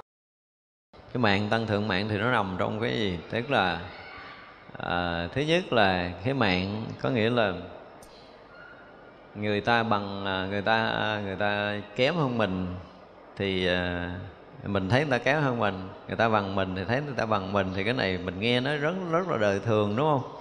Nó không có lỗi. Nhưng mà khi mà mình có cái tâm đó đó, khi mà có cái tâm đó rồi thỉnh thoảng mình lại sao? Xin chút kêu mạng là mình thấy mình nhỉnh nhỉnh hơn, chứ dễ gì mình chấp nhận người ta bằng mình. Luôn luôn mình thấy mình hơn người ta, chứ không bao giờ chấp nhận người ta bằng mình. Đó là cái thứ nhất. Cái thứ hai là quá mạng. Hả mạng có nghĩa là gì? Người ta hơn mình nhưng mà mình thấy ờ, không hơn Thấy bằng mình à Rồi mạng quá mạng, có nghĩa là Người ta hơn mình rất là nhiều Nhưng mình vẫn thấy người ta thua mình Chứ đừng nói là thấy bằng nữa Cái này mình có không? Có đôi lúc Chúng ta bị rớt vào tình trạng này, Mình không có kiểm soát được Rồi cái thứ tư nữa là gì? Là tăng thượng mạng. Tăng thượng mạng là mình chưa chứng thánh mà mình dám nghĩ rằng mình đã đã chứng thánh rồi. Lậu hoặc chưa sạch, mình nghĩ mình đã sạch rồi. Và đây là một trong những cái tội mà thuộc về đại vọng ngữ, đại ngã mạng mà đại vọng ngữ. Và những cái quả báo không lường cho những người mà tự xưng mình chứng thánh. Cái thịnh thời thì mình cũng qua mắt được nhiều người nhưng mà người, những người chuyên môn chỉ cần câu nói mình ra người ta biết liền hả không có giấu được. Nhưng mà đa phần những người lại nghĩ mình chứng thánh thì cuối đời lại không bao giờ bình tĩnh được. Đây là những cái nghiệp quả mà chúng tôi nói là rất là nặng nề trong cuộc đời này. Và tôi biết rất là nhiều người tu như vậy. Họ thể hiện họ y như một vị thánh trong trần gian này vậy đó và thậm chí họ còn dựng những cái chuyện thành thánh của họ lên nữa, để cho thiên hạ nể phục. Và đây là những cái người, thường là những người xuất gia dễ phạm những cái điều này. Và phạm những điều này chúng ta thấy cuối đời là không ai còn bình tĩnh nữa. Mặc dù rất là nổi tiếng nhưng mà không bao giờ giữ được cái đầu mình tới về phút cuối. Thì tôi cũng gặp nhiều và trong giai đoạn mà mình à, mình tìm hiểu thông tin đó, thì mình thấy là họ dựng rất là nhiều chuyện thành thánh của họ. Nhưng mà thực sự là cái mốc để mà ngộ đạo trong cái chuyện họ kể hoặc là cái mốc mà mà chuyển hóa tâm linh thì mình thấy nó chưa có là cái gì hết đó. và như vậy thì cuối đời hư. Hư. Đó là hậu quả đó giống như nãy mình nói là à, mình nghĩ mình ngộ đạo còn đi thọ ký người khác ngộ đạo nữa là cái gì thôi. Và rất là nhiều người trong cái tình trạng này. Cho nên là cái mà gọi là tăng thượng mạng là một trong những cái điều mà phải nói là rất là cấm kỵ ở trong đạo Phật đó. một trong những cái đại vọng ngữ một trong những cái tội lớn. Tại vì á quý vị không có tưởng tượng đâu nha có một người nào đó họ hiểu lầm mình chứng thánh thì khi họ đến họ rất là trọng phật trọng tăng và trọng những vị thánh tăng. Thì như vậy là họ sẽ kính lễ mình với cái tâm cung kính đảnh lễ của một vị thánh. Và wow, chuyện này lớn rồi không có nhỏ đâu à. Và như vậy thì cái phước mình như núi nó cũng đổ. Cỡ nào cũng sập phải nói một câu như vậy thà là họ kính nể theo cái kiểu một vị thầy hiền đức đi, giới hạnh đi, đại khái như vậy thì nó nhẹ. Nhưng mà họ hướng về mình, đảnh lễ với một vị thánh là nguy hiểm vô cùng. Rất là nguy hiểm, không có đơn giản. Đổ sọc hết cái phước báo của chúng ta liền. Nếu như người đó họ họ gọi là đủ lòng tin với tam bảo, gần như chứng quả tu đà hoàng thôi. Gần như chứng quả tu đà hoàng mà những người chứng quả tu đà hoàng thì họ rất là kính trọng những cái vị thánh hiền nha. Chúng ta phải thấy được điều này. Họ rất là đủ lòng tin với tam bảo và họ rất là kính quý các vị thánh hiền. Cho nên mà họ nghe có thánh trừ họ lại hả suốt một ngày họ cũng lại không bỏ. Họ rất là kính trọng.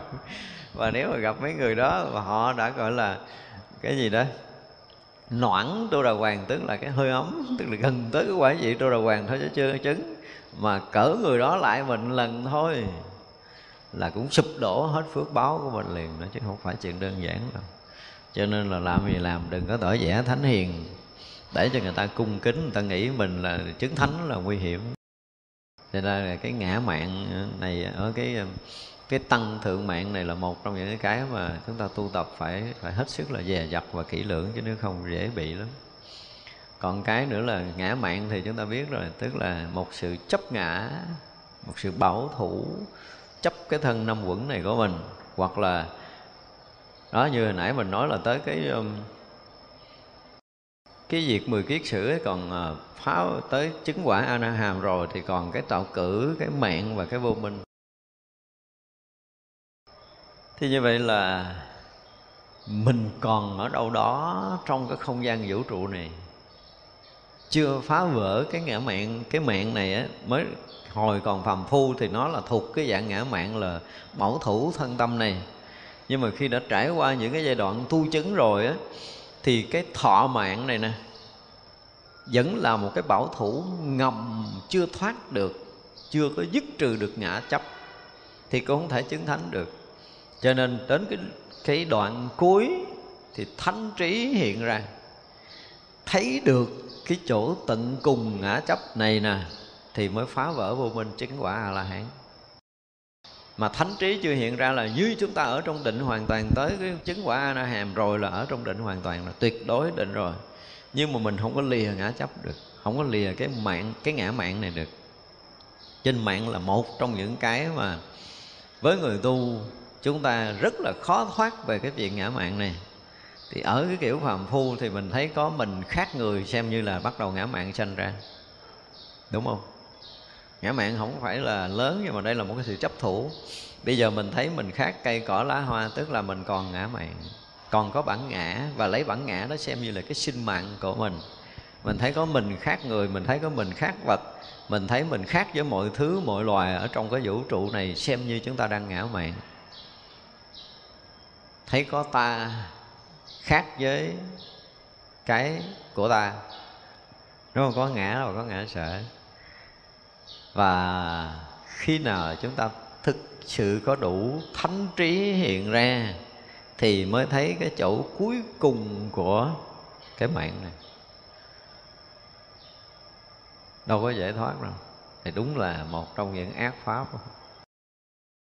cho nên chúng ta tu đến một cái lúc mà ngã nó đã không, thì pháp nó mới thành không, thì cái ngã mạng này mới hết. Mà không có thánh trí hiện ra thì không đủ sức để thấy. Cái cái mạng và cái vô minh á, mình nghe nói nó như là hai, nhưng mà nó không hai. Còn mạng là còn vô minh.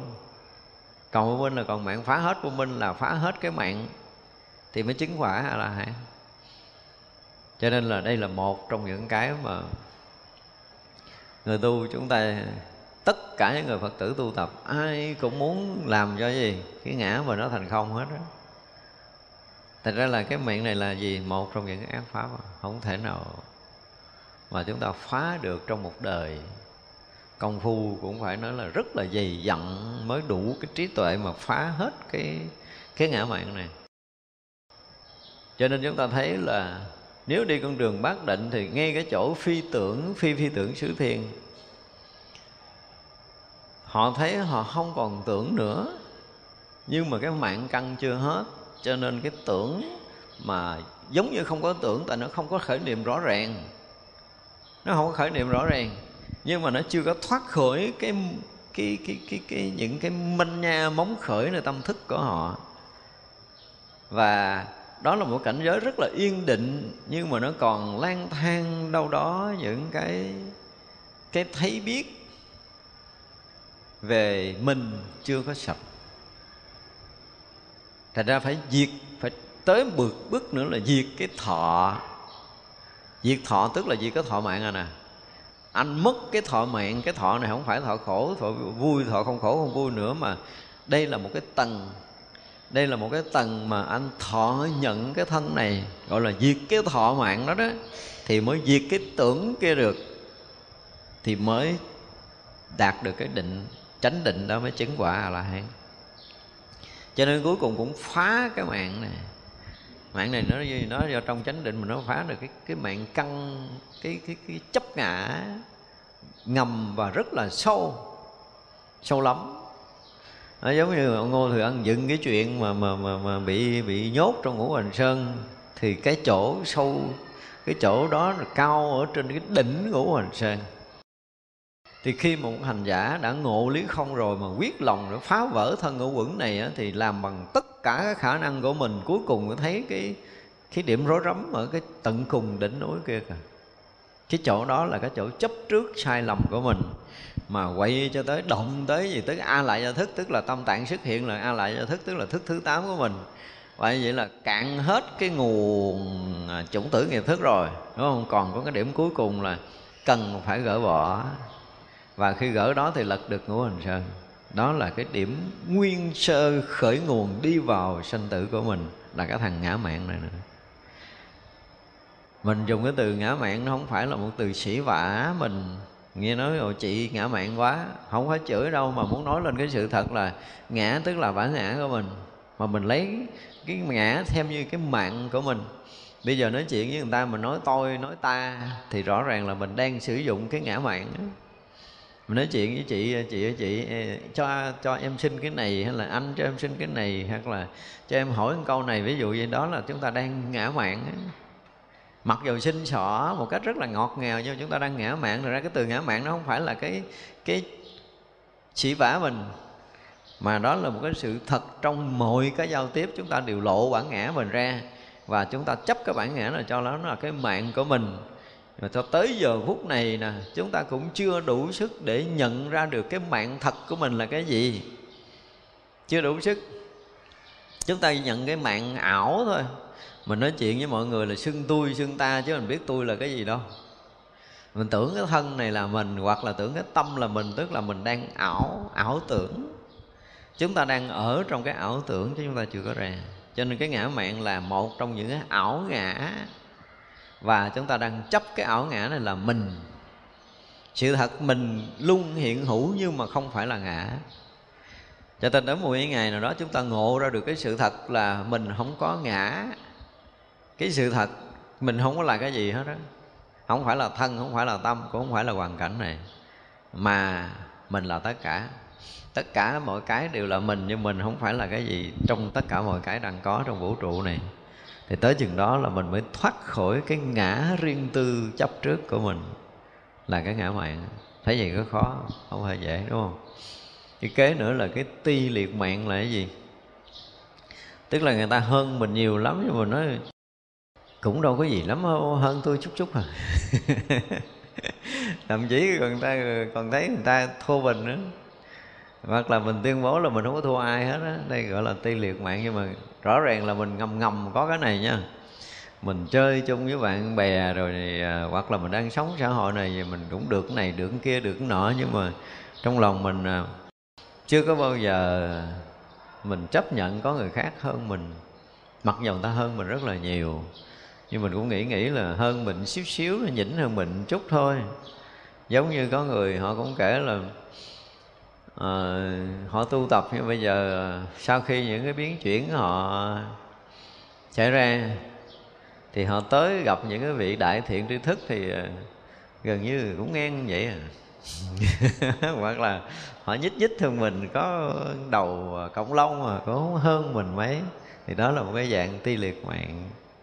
Nhưng mình chơi với nhiều người mình cũng phải thể hiện cái điều này bữa đó nó đeo kim cương như mình đeo cái viên đá trắng mình cũng nói đó với cái này cũng ngang ngửa nhau à. Cái cuối cùng là cái tà mạng đó không tà mạng thì chúng ta biết rồi. À, một người hoàn toàn không có tài năng không có đức độ không có gì hết nhưng mà họ cố họ làm ra vẻ mình là cái người có đức để mình gạt người. Thì đó là thuộc cái dạng dối trá hồi nãy thì nó cũng là một trong những cái dạng tà mạng thì cái thấy của họ về uh, kiến giải về ờ, Phật pháp họ cũng không có rõ ràng không có minh bạch. Mà nói ra thì cũng dạy đời người ta. Thế hôm nay tôi gặp một cái cái người mà cũng lâu lắm rồi không gặp lại tức là cũng qua trung gian của một vị thầy. Mà hồi xưa thì thầy này thân với tôi lắm thì cái cô này cũng rất là nể vị thầy đó thì hồi xưa cô cũng quý mình lắm. Nhưng mấy nay đi qua miếng điện tu rồi tự dưng nhắn tin điện thoại tìm tìm là đem theo một số bài dạy mình quá trời luôn, dạy tu á. Dạy phải buông này xả kia, trong quyển kinh này nói như vậy, quyển kinh kia nói kia. Mà mình đọc những cái tin nhắn mình biết là không đủ chánh kiến. Mình phiên tôi nó phải bình tĩnh để học đạo lại, chứ nếu mà kiến giải này nó sẽ lệch rồi sẽ uổng đi. Nó lấy cái không làm gốc thì không có gì để lệch, đụng cái gì cũng phải xả để giờ không tùm lum la nói nhiều nhưng mà mình biết là khi mà mình à, học đạo á, cũng có những người cũng nhiệt tình. Thì đó là một trong những người nhiệt tình tôi gặp tức là vừa gặp mình giải liền không biết mình là ai. Cứ gặp là đè đầu xuống giải à. mà họ cũng không biết là họ biết đạo đúng hay chưa nữa. Chắc là họ nghĩ họ ngộ đạo rồi làm sao họ gặp chánh pháp rồi nhiệt tình quá sợ mình ngu tội mình nó cứ gặp là cái đè đầu dạy tại dạy tới. Thật ra không có, có không có coi ai là ngang mình hoặc hiểu bằng mình. Nếu mà bằng mình đi thì mình có kiến giải đúng không? Gọi là kiến hòa đồng giải. Nhưng mà họ không phải giữ thái độ kiến hòa đồng giải. Họ giữ thái độ là bậc thầy để giải đạo mà thấy thì nó không có không có cái gì đúng. Cứ thể hiện mình là người đạo lý người đạo đức thì đó là một trong những cái dạng tà mạng tại vì mình thấy chưa có đúng mà chưa có chánh kiến thì thành tà thôi chứ không nói gì khác.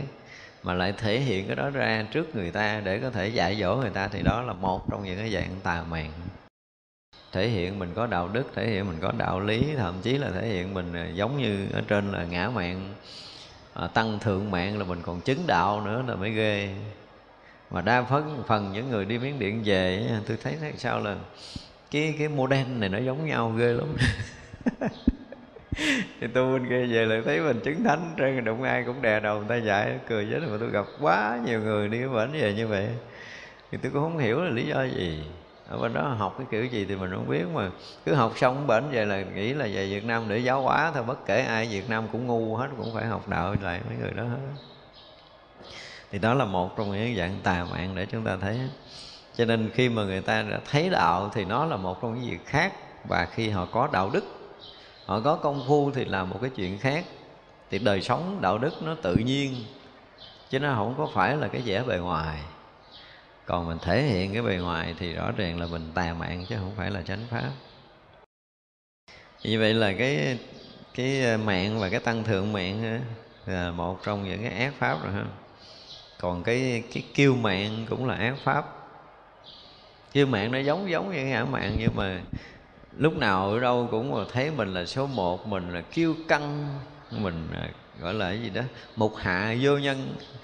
Dưới mắt không có người. Cái gì mình cũng nhất hết đó tôi là đẹp nhất không? Tôi là hay nhất, tôi là giỏi nhất, tôi là tài nhất, cái gì cũng nhất cái là tự kêu tự đại, nếu mà ai ngang tôi là không có được đó. kêu căng và không bao giờ chấp nhận có một người ngang mình. Cái này còn hơn cái ngã mạng, cái này là thuộc cái dạng tự kêu và mình cũng tự phong nữa. Có người tu thời gian cũng tự phong mình là chứng cái này đạt cái kia. Cho nên là lúc nào cũng thấy mình là là nhất. Kiêu căng, ngạo mạn, không có bằng, không có ai bằng mình được hết mình là người số một trên đời này rồi. Thì đó cũng là một trong những ác pháp mà chúng ta phải tránh.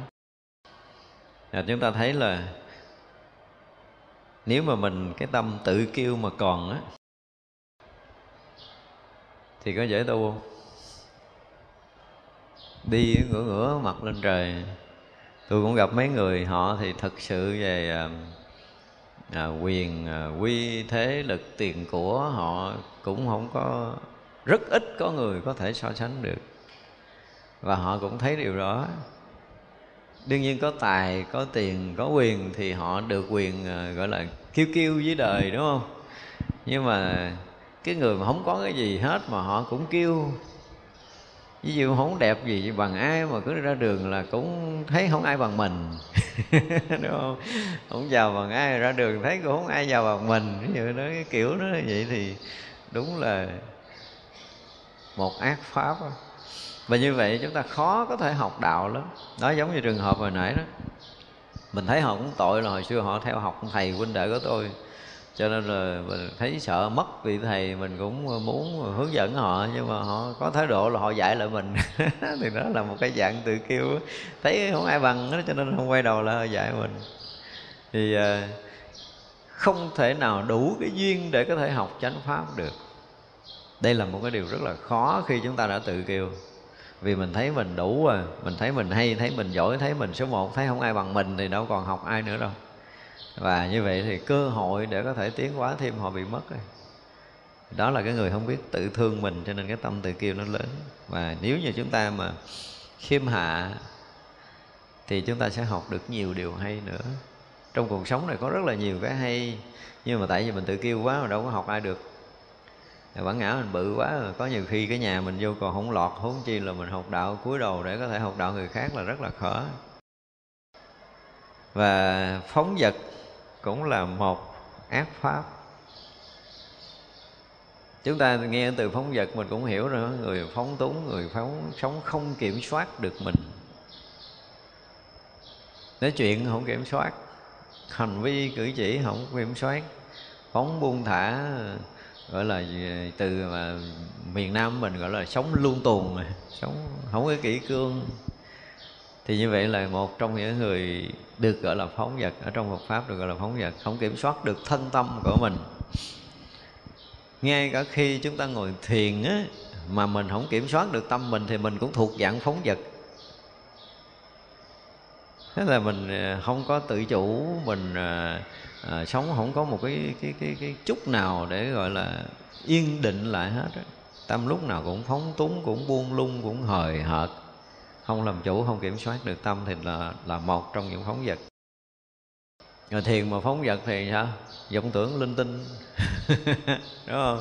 Khi mà chúng ta làm chủ lại được á, thì mới bắt đầu à, vọng tưởng nó bắt đầu nó thưa thớt hoặc là nó lắng được nhưng mà khi phóng vật rồi là không có cái chuyện tâm yên. Người này là người không bao giờ yên được cái tâm, không bao giờ yên được định, không đi vào định được. Thì đó là một trong những ác pháp mà chúng ta cần phải phải dứt trừ. Thì đó là một à, có một con đường trung đạo để trừ kiêu. Rồi cái tự kiêu lại được lặp lại và diệt trừ phóng vật hai cái này lại được kết thúc trong cái cái đoạn ác pháp này thành ra cái tự kiêu cũng như cái phóng vật là hai cái ác pháp cuối cùng mà khiến cho cái người ta không bao giờ có một phút giây yên tĩnh. Và nếu không yên tĩnh thì sao? Nhãn không có sanh. Ở đây dùng cái từ là nhãn sanh là cái gì? Nhãn là cái thấy thôi nhãn căn là cái thấy. Nó đại diện cái nhãn này sanh là giống như cái gì? Cái thấy là cái gì? Là chánh kiến cho nên ở dùng khéo từ, tránh cái từ chánh kiến thôi. Nếu như bây giờ mà dướng hết những cái ác pháp này, hoặc là chỉ cần dướng cái trung đạo thôi, hoặc là dướng cái phóng vật thôi, thì nhãn cũng không sanh. Mình nghe cái từ nhãn sanh cái mình nghe nó, ủa, con mắt sanh. Nhãn là con mắt, là nhãn căn của mình. Nhưng mà không phải, ở đây dùng cái từ là nhãn có nghĩa là cái con mắt để có tác dụng là cái thấy của mình thì cái thấy này là cái gì? Là chánh kiến. Chánh kiến sanh tức là thánh trí sanh. Chánh kiến sanh có nghĩa là thánh trí sanh, tức là nhãn sanh có nghĩa là thánh trí sanh. Cái nhãn này không phải là nhục nhãn, thiên nhãn, pháp nhãn, huệ nhãn và phật nhãn, không có nói nằm cái nhãn đó. Mà nhãn này có nghĩa là cái thấy. Như vậy là mọi người bị bị vướng trong ác pháp thì không thể nào có được chánh kiến. Thì không có đi vào con đường bát chánh đạo được có chánh kiến thì mới đi sâu vào bát chánh đạo chánh ngữ chánh nghiệp chánh tấn chánh mạng chánh định gì đó. Còn nếu như mà chúng ta không có nhãn sanh thì không bao giờ có cuộc đời sống đúng. À, thì không thể nào sống đúng được và không thể nói đúng và nghĩ đúng được. Nhưng mà thấy nếu như mà những ác pháp này còn thì gần như không có ai có khả năng định tâm được không có cái trí tuệ để có thể thấy biết đúng như thật pháp được. Tại vì trong những cái này là những cái nó hiện ra nơi tâm mà nếu chúng ta không kiểm soát được những cái điều này thì nó sẽ làm mờ tối tâm linh của chúng ta. Thành ra là nói tới nói lui, ngày xa ngày đại trí xá lợi phát muốn cho chúng ta phải dứt trừ những cái điều này. Mà chúng ta thấy một cái điều rất là hay ở cái um, cái uh, gì, nhân loại của mình á hồi xưa cái này dành dạy cho chư tăng mà cái thời cách đây mấy ngàn, hai ngàn mấy trăm năm rồi, đúng không? Cho tới bây giờ nó có khác nhau gì không? Cái thời nay cũng là nhiêu đây là ác pháp à. Ác pháp không có thể nào mình kiếm kiếm khác hơn được. Cho nên ngày xưa khi mà chư tăng đã kiểm soát được tâm của mình rồi, như ngài đại trí sáng lợi phật đã kiểm soát được tâm của mình rồi, thì với cái kinh nghiệm kiểm soát được và quá giải được tất cả những cái ác pháp này thì ngài đem cái này ra để ngài ngài nói lại cho chư tăng nghe. Thành ra chúng ta thấy rõ ràng là trong cái ờ, sau khi đức phật đã nói tới cái cái phần thừa tự pháp rồi, đúng không? Thì ngày xá lợi phất lại ờ, ra nói hai điều. Một điều là gì? Một điều là bát chánh đạo, tức là một con đường của trí tuệ, một đường sáng suốt để đạt ngộ giải thoát. Và ngài nói ác pháp là một con đường của lầm mê của sinh tử nếu mà dứt trừ tất cả ác pháp này thì mới hy vọng đạt được cái bát chánh đạo. Còn nếu mà ác pháp này còn thì không bao giờ đạt được chánh đạo. Cho nên là nhãn hữu ái sanh và trí hữu ái sanh không có thể nào đạt ngộ giải thoát. Cái thấy biết đúng để đạt ngộ giải thoát không bao giờ xảy ra với mình. Và hướng tới tịch tịnh, hướng tới thắng trí. Cái thắng trí này hồi trước mình cũng nói rồi, đúng không? Tức là cái trí tuệ mà vượt hết tất cả cái lầm mơ trong sanh tử mới được gọi là thắng trí. Chứ không phải là mình mình mình thắng có nghĩa là mình diệt trừ không phải như vậy mà là vượt vượt ngoài vượt thoát vượt trên. Nó giống như là đạt được cái đạo quả vô thượng tức là không có gì có thể hơn được nữa. Thì cái đạo quả vô thượng chánh đẳng chánh giác là một trong những cái chỗ mà chúng ta được gọi là thắng trí. Hoặc là cái cảnh giới niết bàn. Thì à, trước chúng ta học tứ diệu đế thì chúng ta cũng thấy rồi. Cái diệt đế tức là, diệt đế tức là niết bàn. Thì niết bàn nó có hai cái gọi là cái gì? Trong kinh gọi là hai cái là hữu dư y niết bàn và vô dư y niết bàn. Thì hữu dư y niết bàn có nghĩa là chúng ta còn ờ, chúng ta đã đạt tới cảnh giới niết bàn rồi, nhưng mà chúng ta còn thân mạng này, đúng không? Thì được gọi là hữu dư niết bàn còn tới khi mà chúng ta bỏ cái thân mạng này, chúng ta nhập vào niết bàn thì cái đó gọi là cảnh giới vô vi niết bàn. Đúng không? Thì xưa giờ chúng ta hay học như vậy. Nhưng mà thực sự là nếu mà đó là căn bản thì coi chừng chúng ta lầm. Hiểu như vậy thì có thể trúng đó. có thể thôi. Chứ thực sự ngay nơi đời sống đời thường này á, mà chúng ta sống đúng với cái thực tại hiện tiền này, xem như chúng ta đã ở trong cảnh giới vô vi niết bàn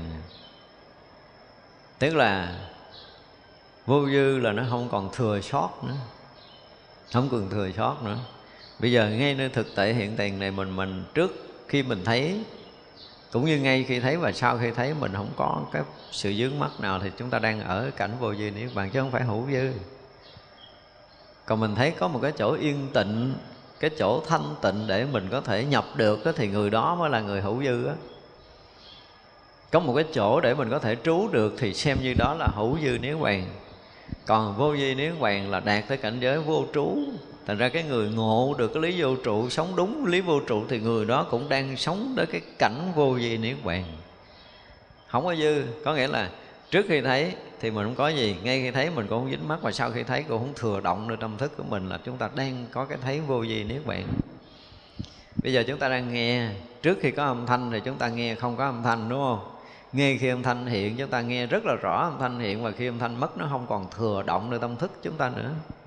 Thì chúng ta đang nghe bằng cái nghe của vô vi y niết bàn chứ không phải vô vi niết bàn là khi chúng ta nhập rồi chúng ta bỏ cái thân mạng gọi là vô vi y niết bàn.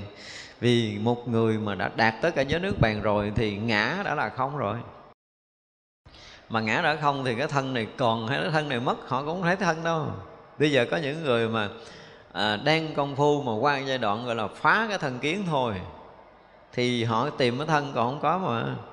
Cho nên đợi mà chết để nhập niết bàn là cái chuyện đó chúng ta đã lý giải sai. Đâu có cần nhập niết bàn đâu, ở ngay tại đây họ còn không có thân rồi thì nhập niết bàn, cái thân này thì chết, cái thân sắc quẩn này chết, hay là còn sống là là là không có còn vấn đề nữa. Kể từ ngày họ phá được thân kiến. Cho nên lý luận mà còn sống, còn sinh hoạt ở đây gọi là hữu dư y niết bàn thì thực sự là sai. Nó không có trúng cho nên nói tới cảnh giới niết bàn thì nói tới hai cảnh hữu dư và vô y tức là, chúng ta thấy có cái sự an lạc. Mình có thể trụ được cái nơi an lạc thanh tịnh đó, xem như người đó là hữu dư y. Nhưng mà nói từ niết bàn thì nó chưa có đạt, tại cảnh giới thanh tịnh một cách tuyệt đối, đó mới được gọi là niết bàn. Tức là sạch tất cả những cái lộ hoặc sanh tử mới gọi là niết bàn. Và khi người ta đã sạch lộ hoặc sanh tử người ta đã sạch cái ngã chấp rồi. Pháp chấp cũng sẽ không còn với người đó nữa. Họ đã sống ở chỗ vô y rồi, ở cảnh giới vô y, cảnh giới vô trụ và cảnh giới vô tướng rồi. Thì giờ họ đi đứng nằm ngồi ở đây là họ đang ở thường tại định rồi. Ở thường tại niết bàn. Và thường tại niết bàn này không có nghĩa là hữu dư. Nếu bàn với họ nó cũng không có thực sự thì họ không có có, có chỗ để họ an trú.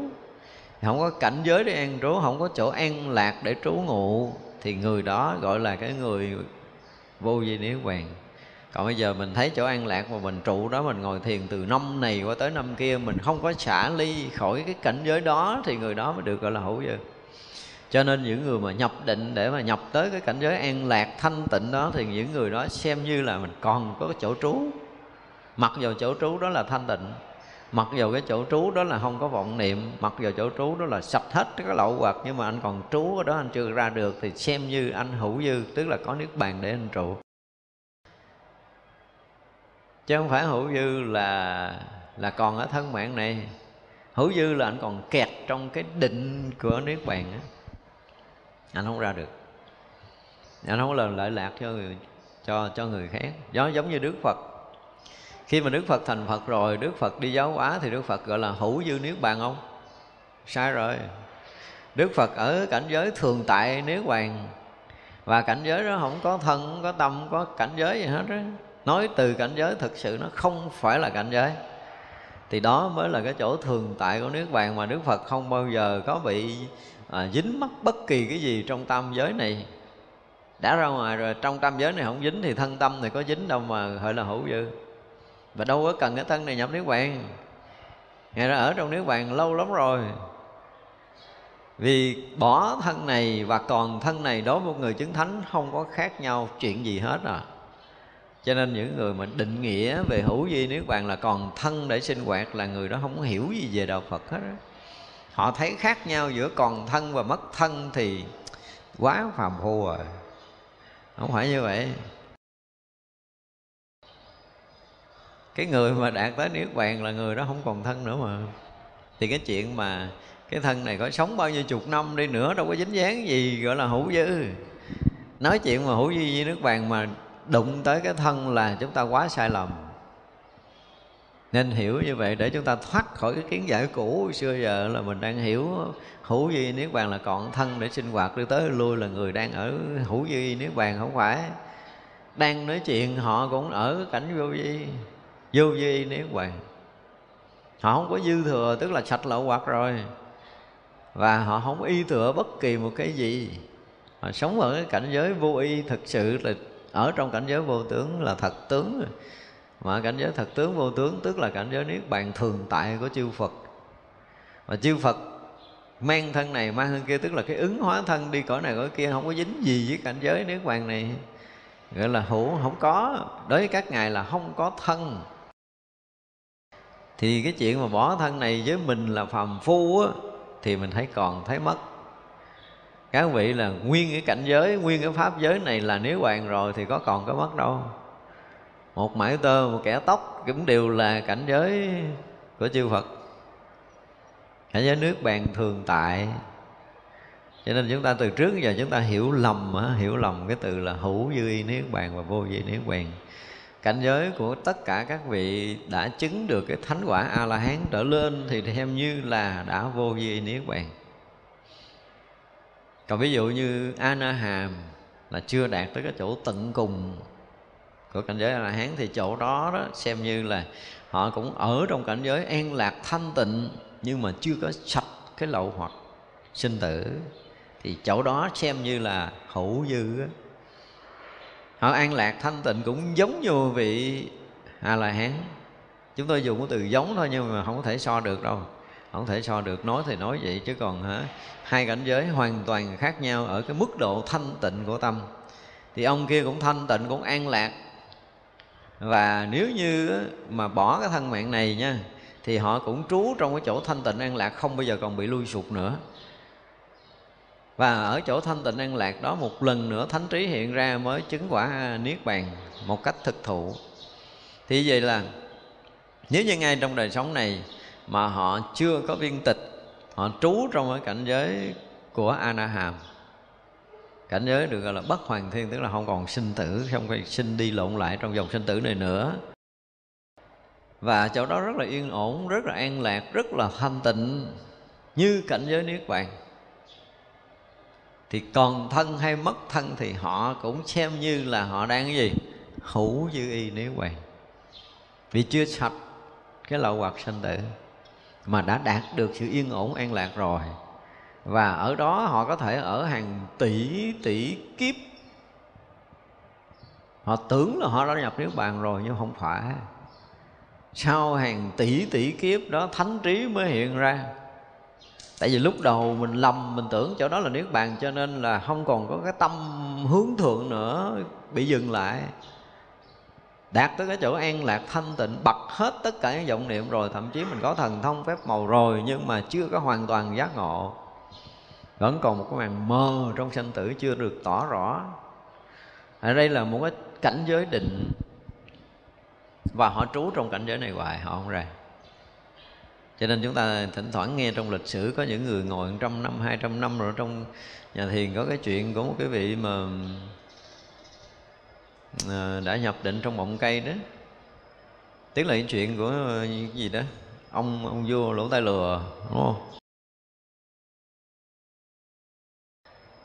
Thì à, ông vua thì có một cái ông thợ hớt tóc cái mỗi lần tóc dài là ông thợ hớt tóc vào phải hớt, nhưng mà ông thợ này mới phát hiện được, ông vua lỗ tai lừa. Mà ổng bị ông vua cấm, nếu mày mày nói ra mà người khác nghe là thầy sẽ chém rồi cho nên là về nhiều khi ông ức quá thì ông khum đầu vô lu nước ông la này nọ kia, để cho nó đã là ông vua lỗ tai lừa, ông vua lỗ tai lừa nhưng mà vẫn gian ra ngoài ông mới nghĩ tới cái chuyện là là, là phải kiếm cái cây cây làm cái gì đó để học đậu trổng trọng la. Cưa cái cây để giống như làm cái trống cái gì để chung đầu trống cái đó. Thì bữa đó ông cưa cái cây nó bị um, đứt cái cây rồi mà mà bị sẹt lửa cưa không vô. Thành ra phải tìm cách cưa chung quanh để cây nó nó bỏng mà cưa chung quanh là đứt cây hết rồi nhưng mà cưa ngang thì không thể cưa được mới xô lật cái cây. Thì trong đó thấy một cục nó lăn ra. Cục nó lăn ra. Và ăn hồi có thấy bật bật bật bật bật bật, móng tay, tóc rồi bung bung bung bung bung ra. Thì hỏi lại cái thời kỳ, ông hỏi cái thời này nè, là cái thời nào? Sau khi bung bung ra rồi thì sẽ có một cái vị thiền sư vẫn còn ở trong định nha. Có một vị thiền sư phải lắc cái khánh để cho người này sức định đó và ông ông hỏi cái thời đang sống này là thời nào? Thì người kia kể là cái thời đang sống là cái thời đó là là ông mới nói lại là ông đã bắt đầu vào trong định là cách đó mấy cái đời mấy đời rồi. Trải qua hơn 200 năm rồi. À, thì sau đó ngài bắt đầu tự bay lên hư không và biến mất luôn. Thành ra là cái lúc mà ở trong định là vẫn ở trong cái cảnh giới không có thời gian. Cho nên những người mà à, đi sâu vào cái định đại thừa thì một á, là họ đang ở trong cái chỗ cảnh giới thường tại định này họ sinh hoạt cái thân giống như bình thường là họ cũng đã ở niết bàn rồi. Cái thứ hai có những người đã thực sự chứng thánh nhưng mà họ ở trong định đó luôn thì trong lúc họ nhập định đó thì cũng có nhiều người đã sạch hết cái lậu hoặc là xem như họ ở trong định đó là họ cũng đã ở trong cảnh giới vô vi niết bàn. Mặc dù cũng còn nguyên đó nhưng mà họ đã nhập trong cái đại định rồi. Thì được xem là vô vi niết bàn. Trừ trường hợp với những người ở trong cái định được thanh tịnh, an lạc nhưng mà chưa có sạch ngã ngã chấp. Cái cái niệm nguyên sơ để hình thành cái ngã chấp, họ chưa phát hiện ra, họ chưa có phá vỡ thì cái chỗ đó được xem là hữu duy niết bàn á. Chứ không phải là còn thân mất thân chúng ta không hiểu như vậy mà họ chưa có sạch hết cái lậu hoặc. Họ được, được gọi là cái gì? Nếu trong kinh ờ, à, trong kinh pháp hoa là gọi là cái gì? Quá thành vụ tức là chỉ nghỉ tạm thời còn phải đi tiếp nữa.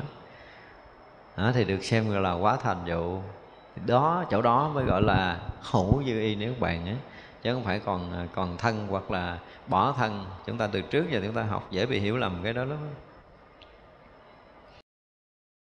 À, hướng đến tịch tịnh hướng đến thắng trí giác ngộ và niết bàn.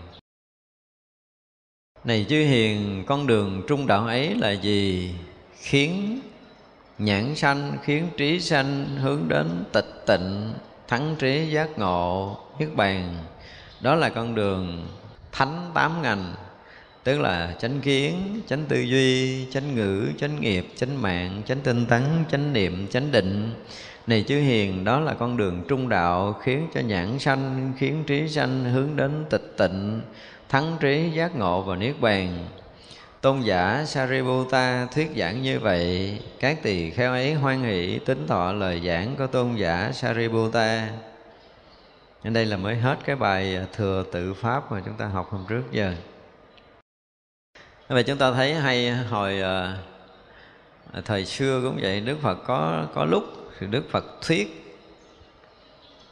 Nhưng mà có lúc là các vị đệ tử thuyết tức là chúng ta học đây là ngày xá lợi phất thuyết. Và nó cũng thành kinh ở trong bản kinh trung bộ. Vậy mà có nhiều người sau này cái không chấp nhận kinh điển đại thừa tại vì không phải phật thuyết. Thì bây giờ hỏi lại cái đoạn này ai thuyết? nếu chúng ta đặt lại câu hỏi là ngài Sariputta thế về, về trung đạo về bắc chánh đạo về à, ác pháp thì vậy là nếu như nếu như không phải thật thiết thì phải loại cái bài này ra. Nên là chúng ta học để chúng ta hiểu mình nói đây mình gợi ý để mình hiểu được là cái kinh điển đại thừa là những cái bản kinh nó xuất phát từ những cái bậc đã tu chứng và người đã tu chứng nói ra thì được thành chân lý. Và thành chân lý thì được xem đó là kinh. Chứ không phải là kinh là lời của phật dạy không?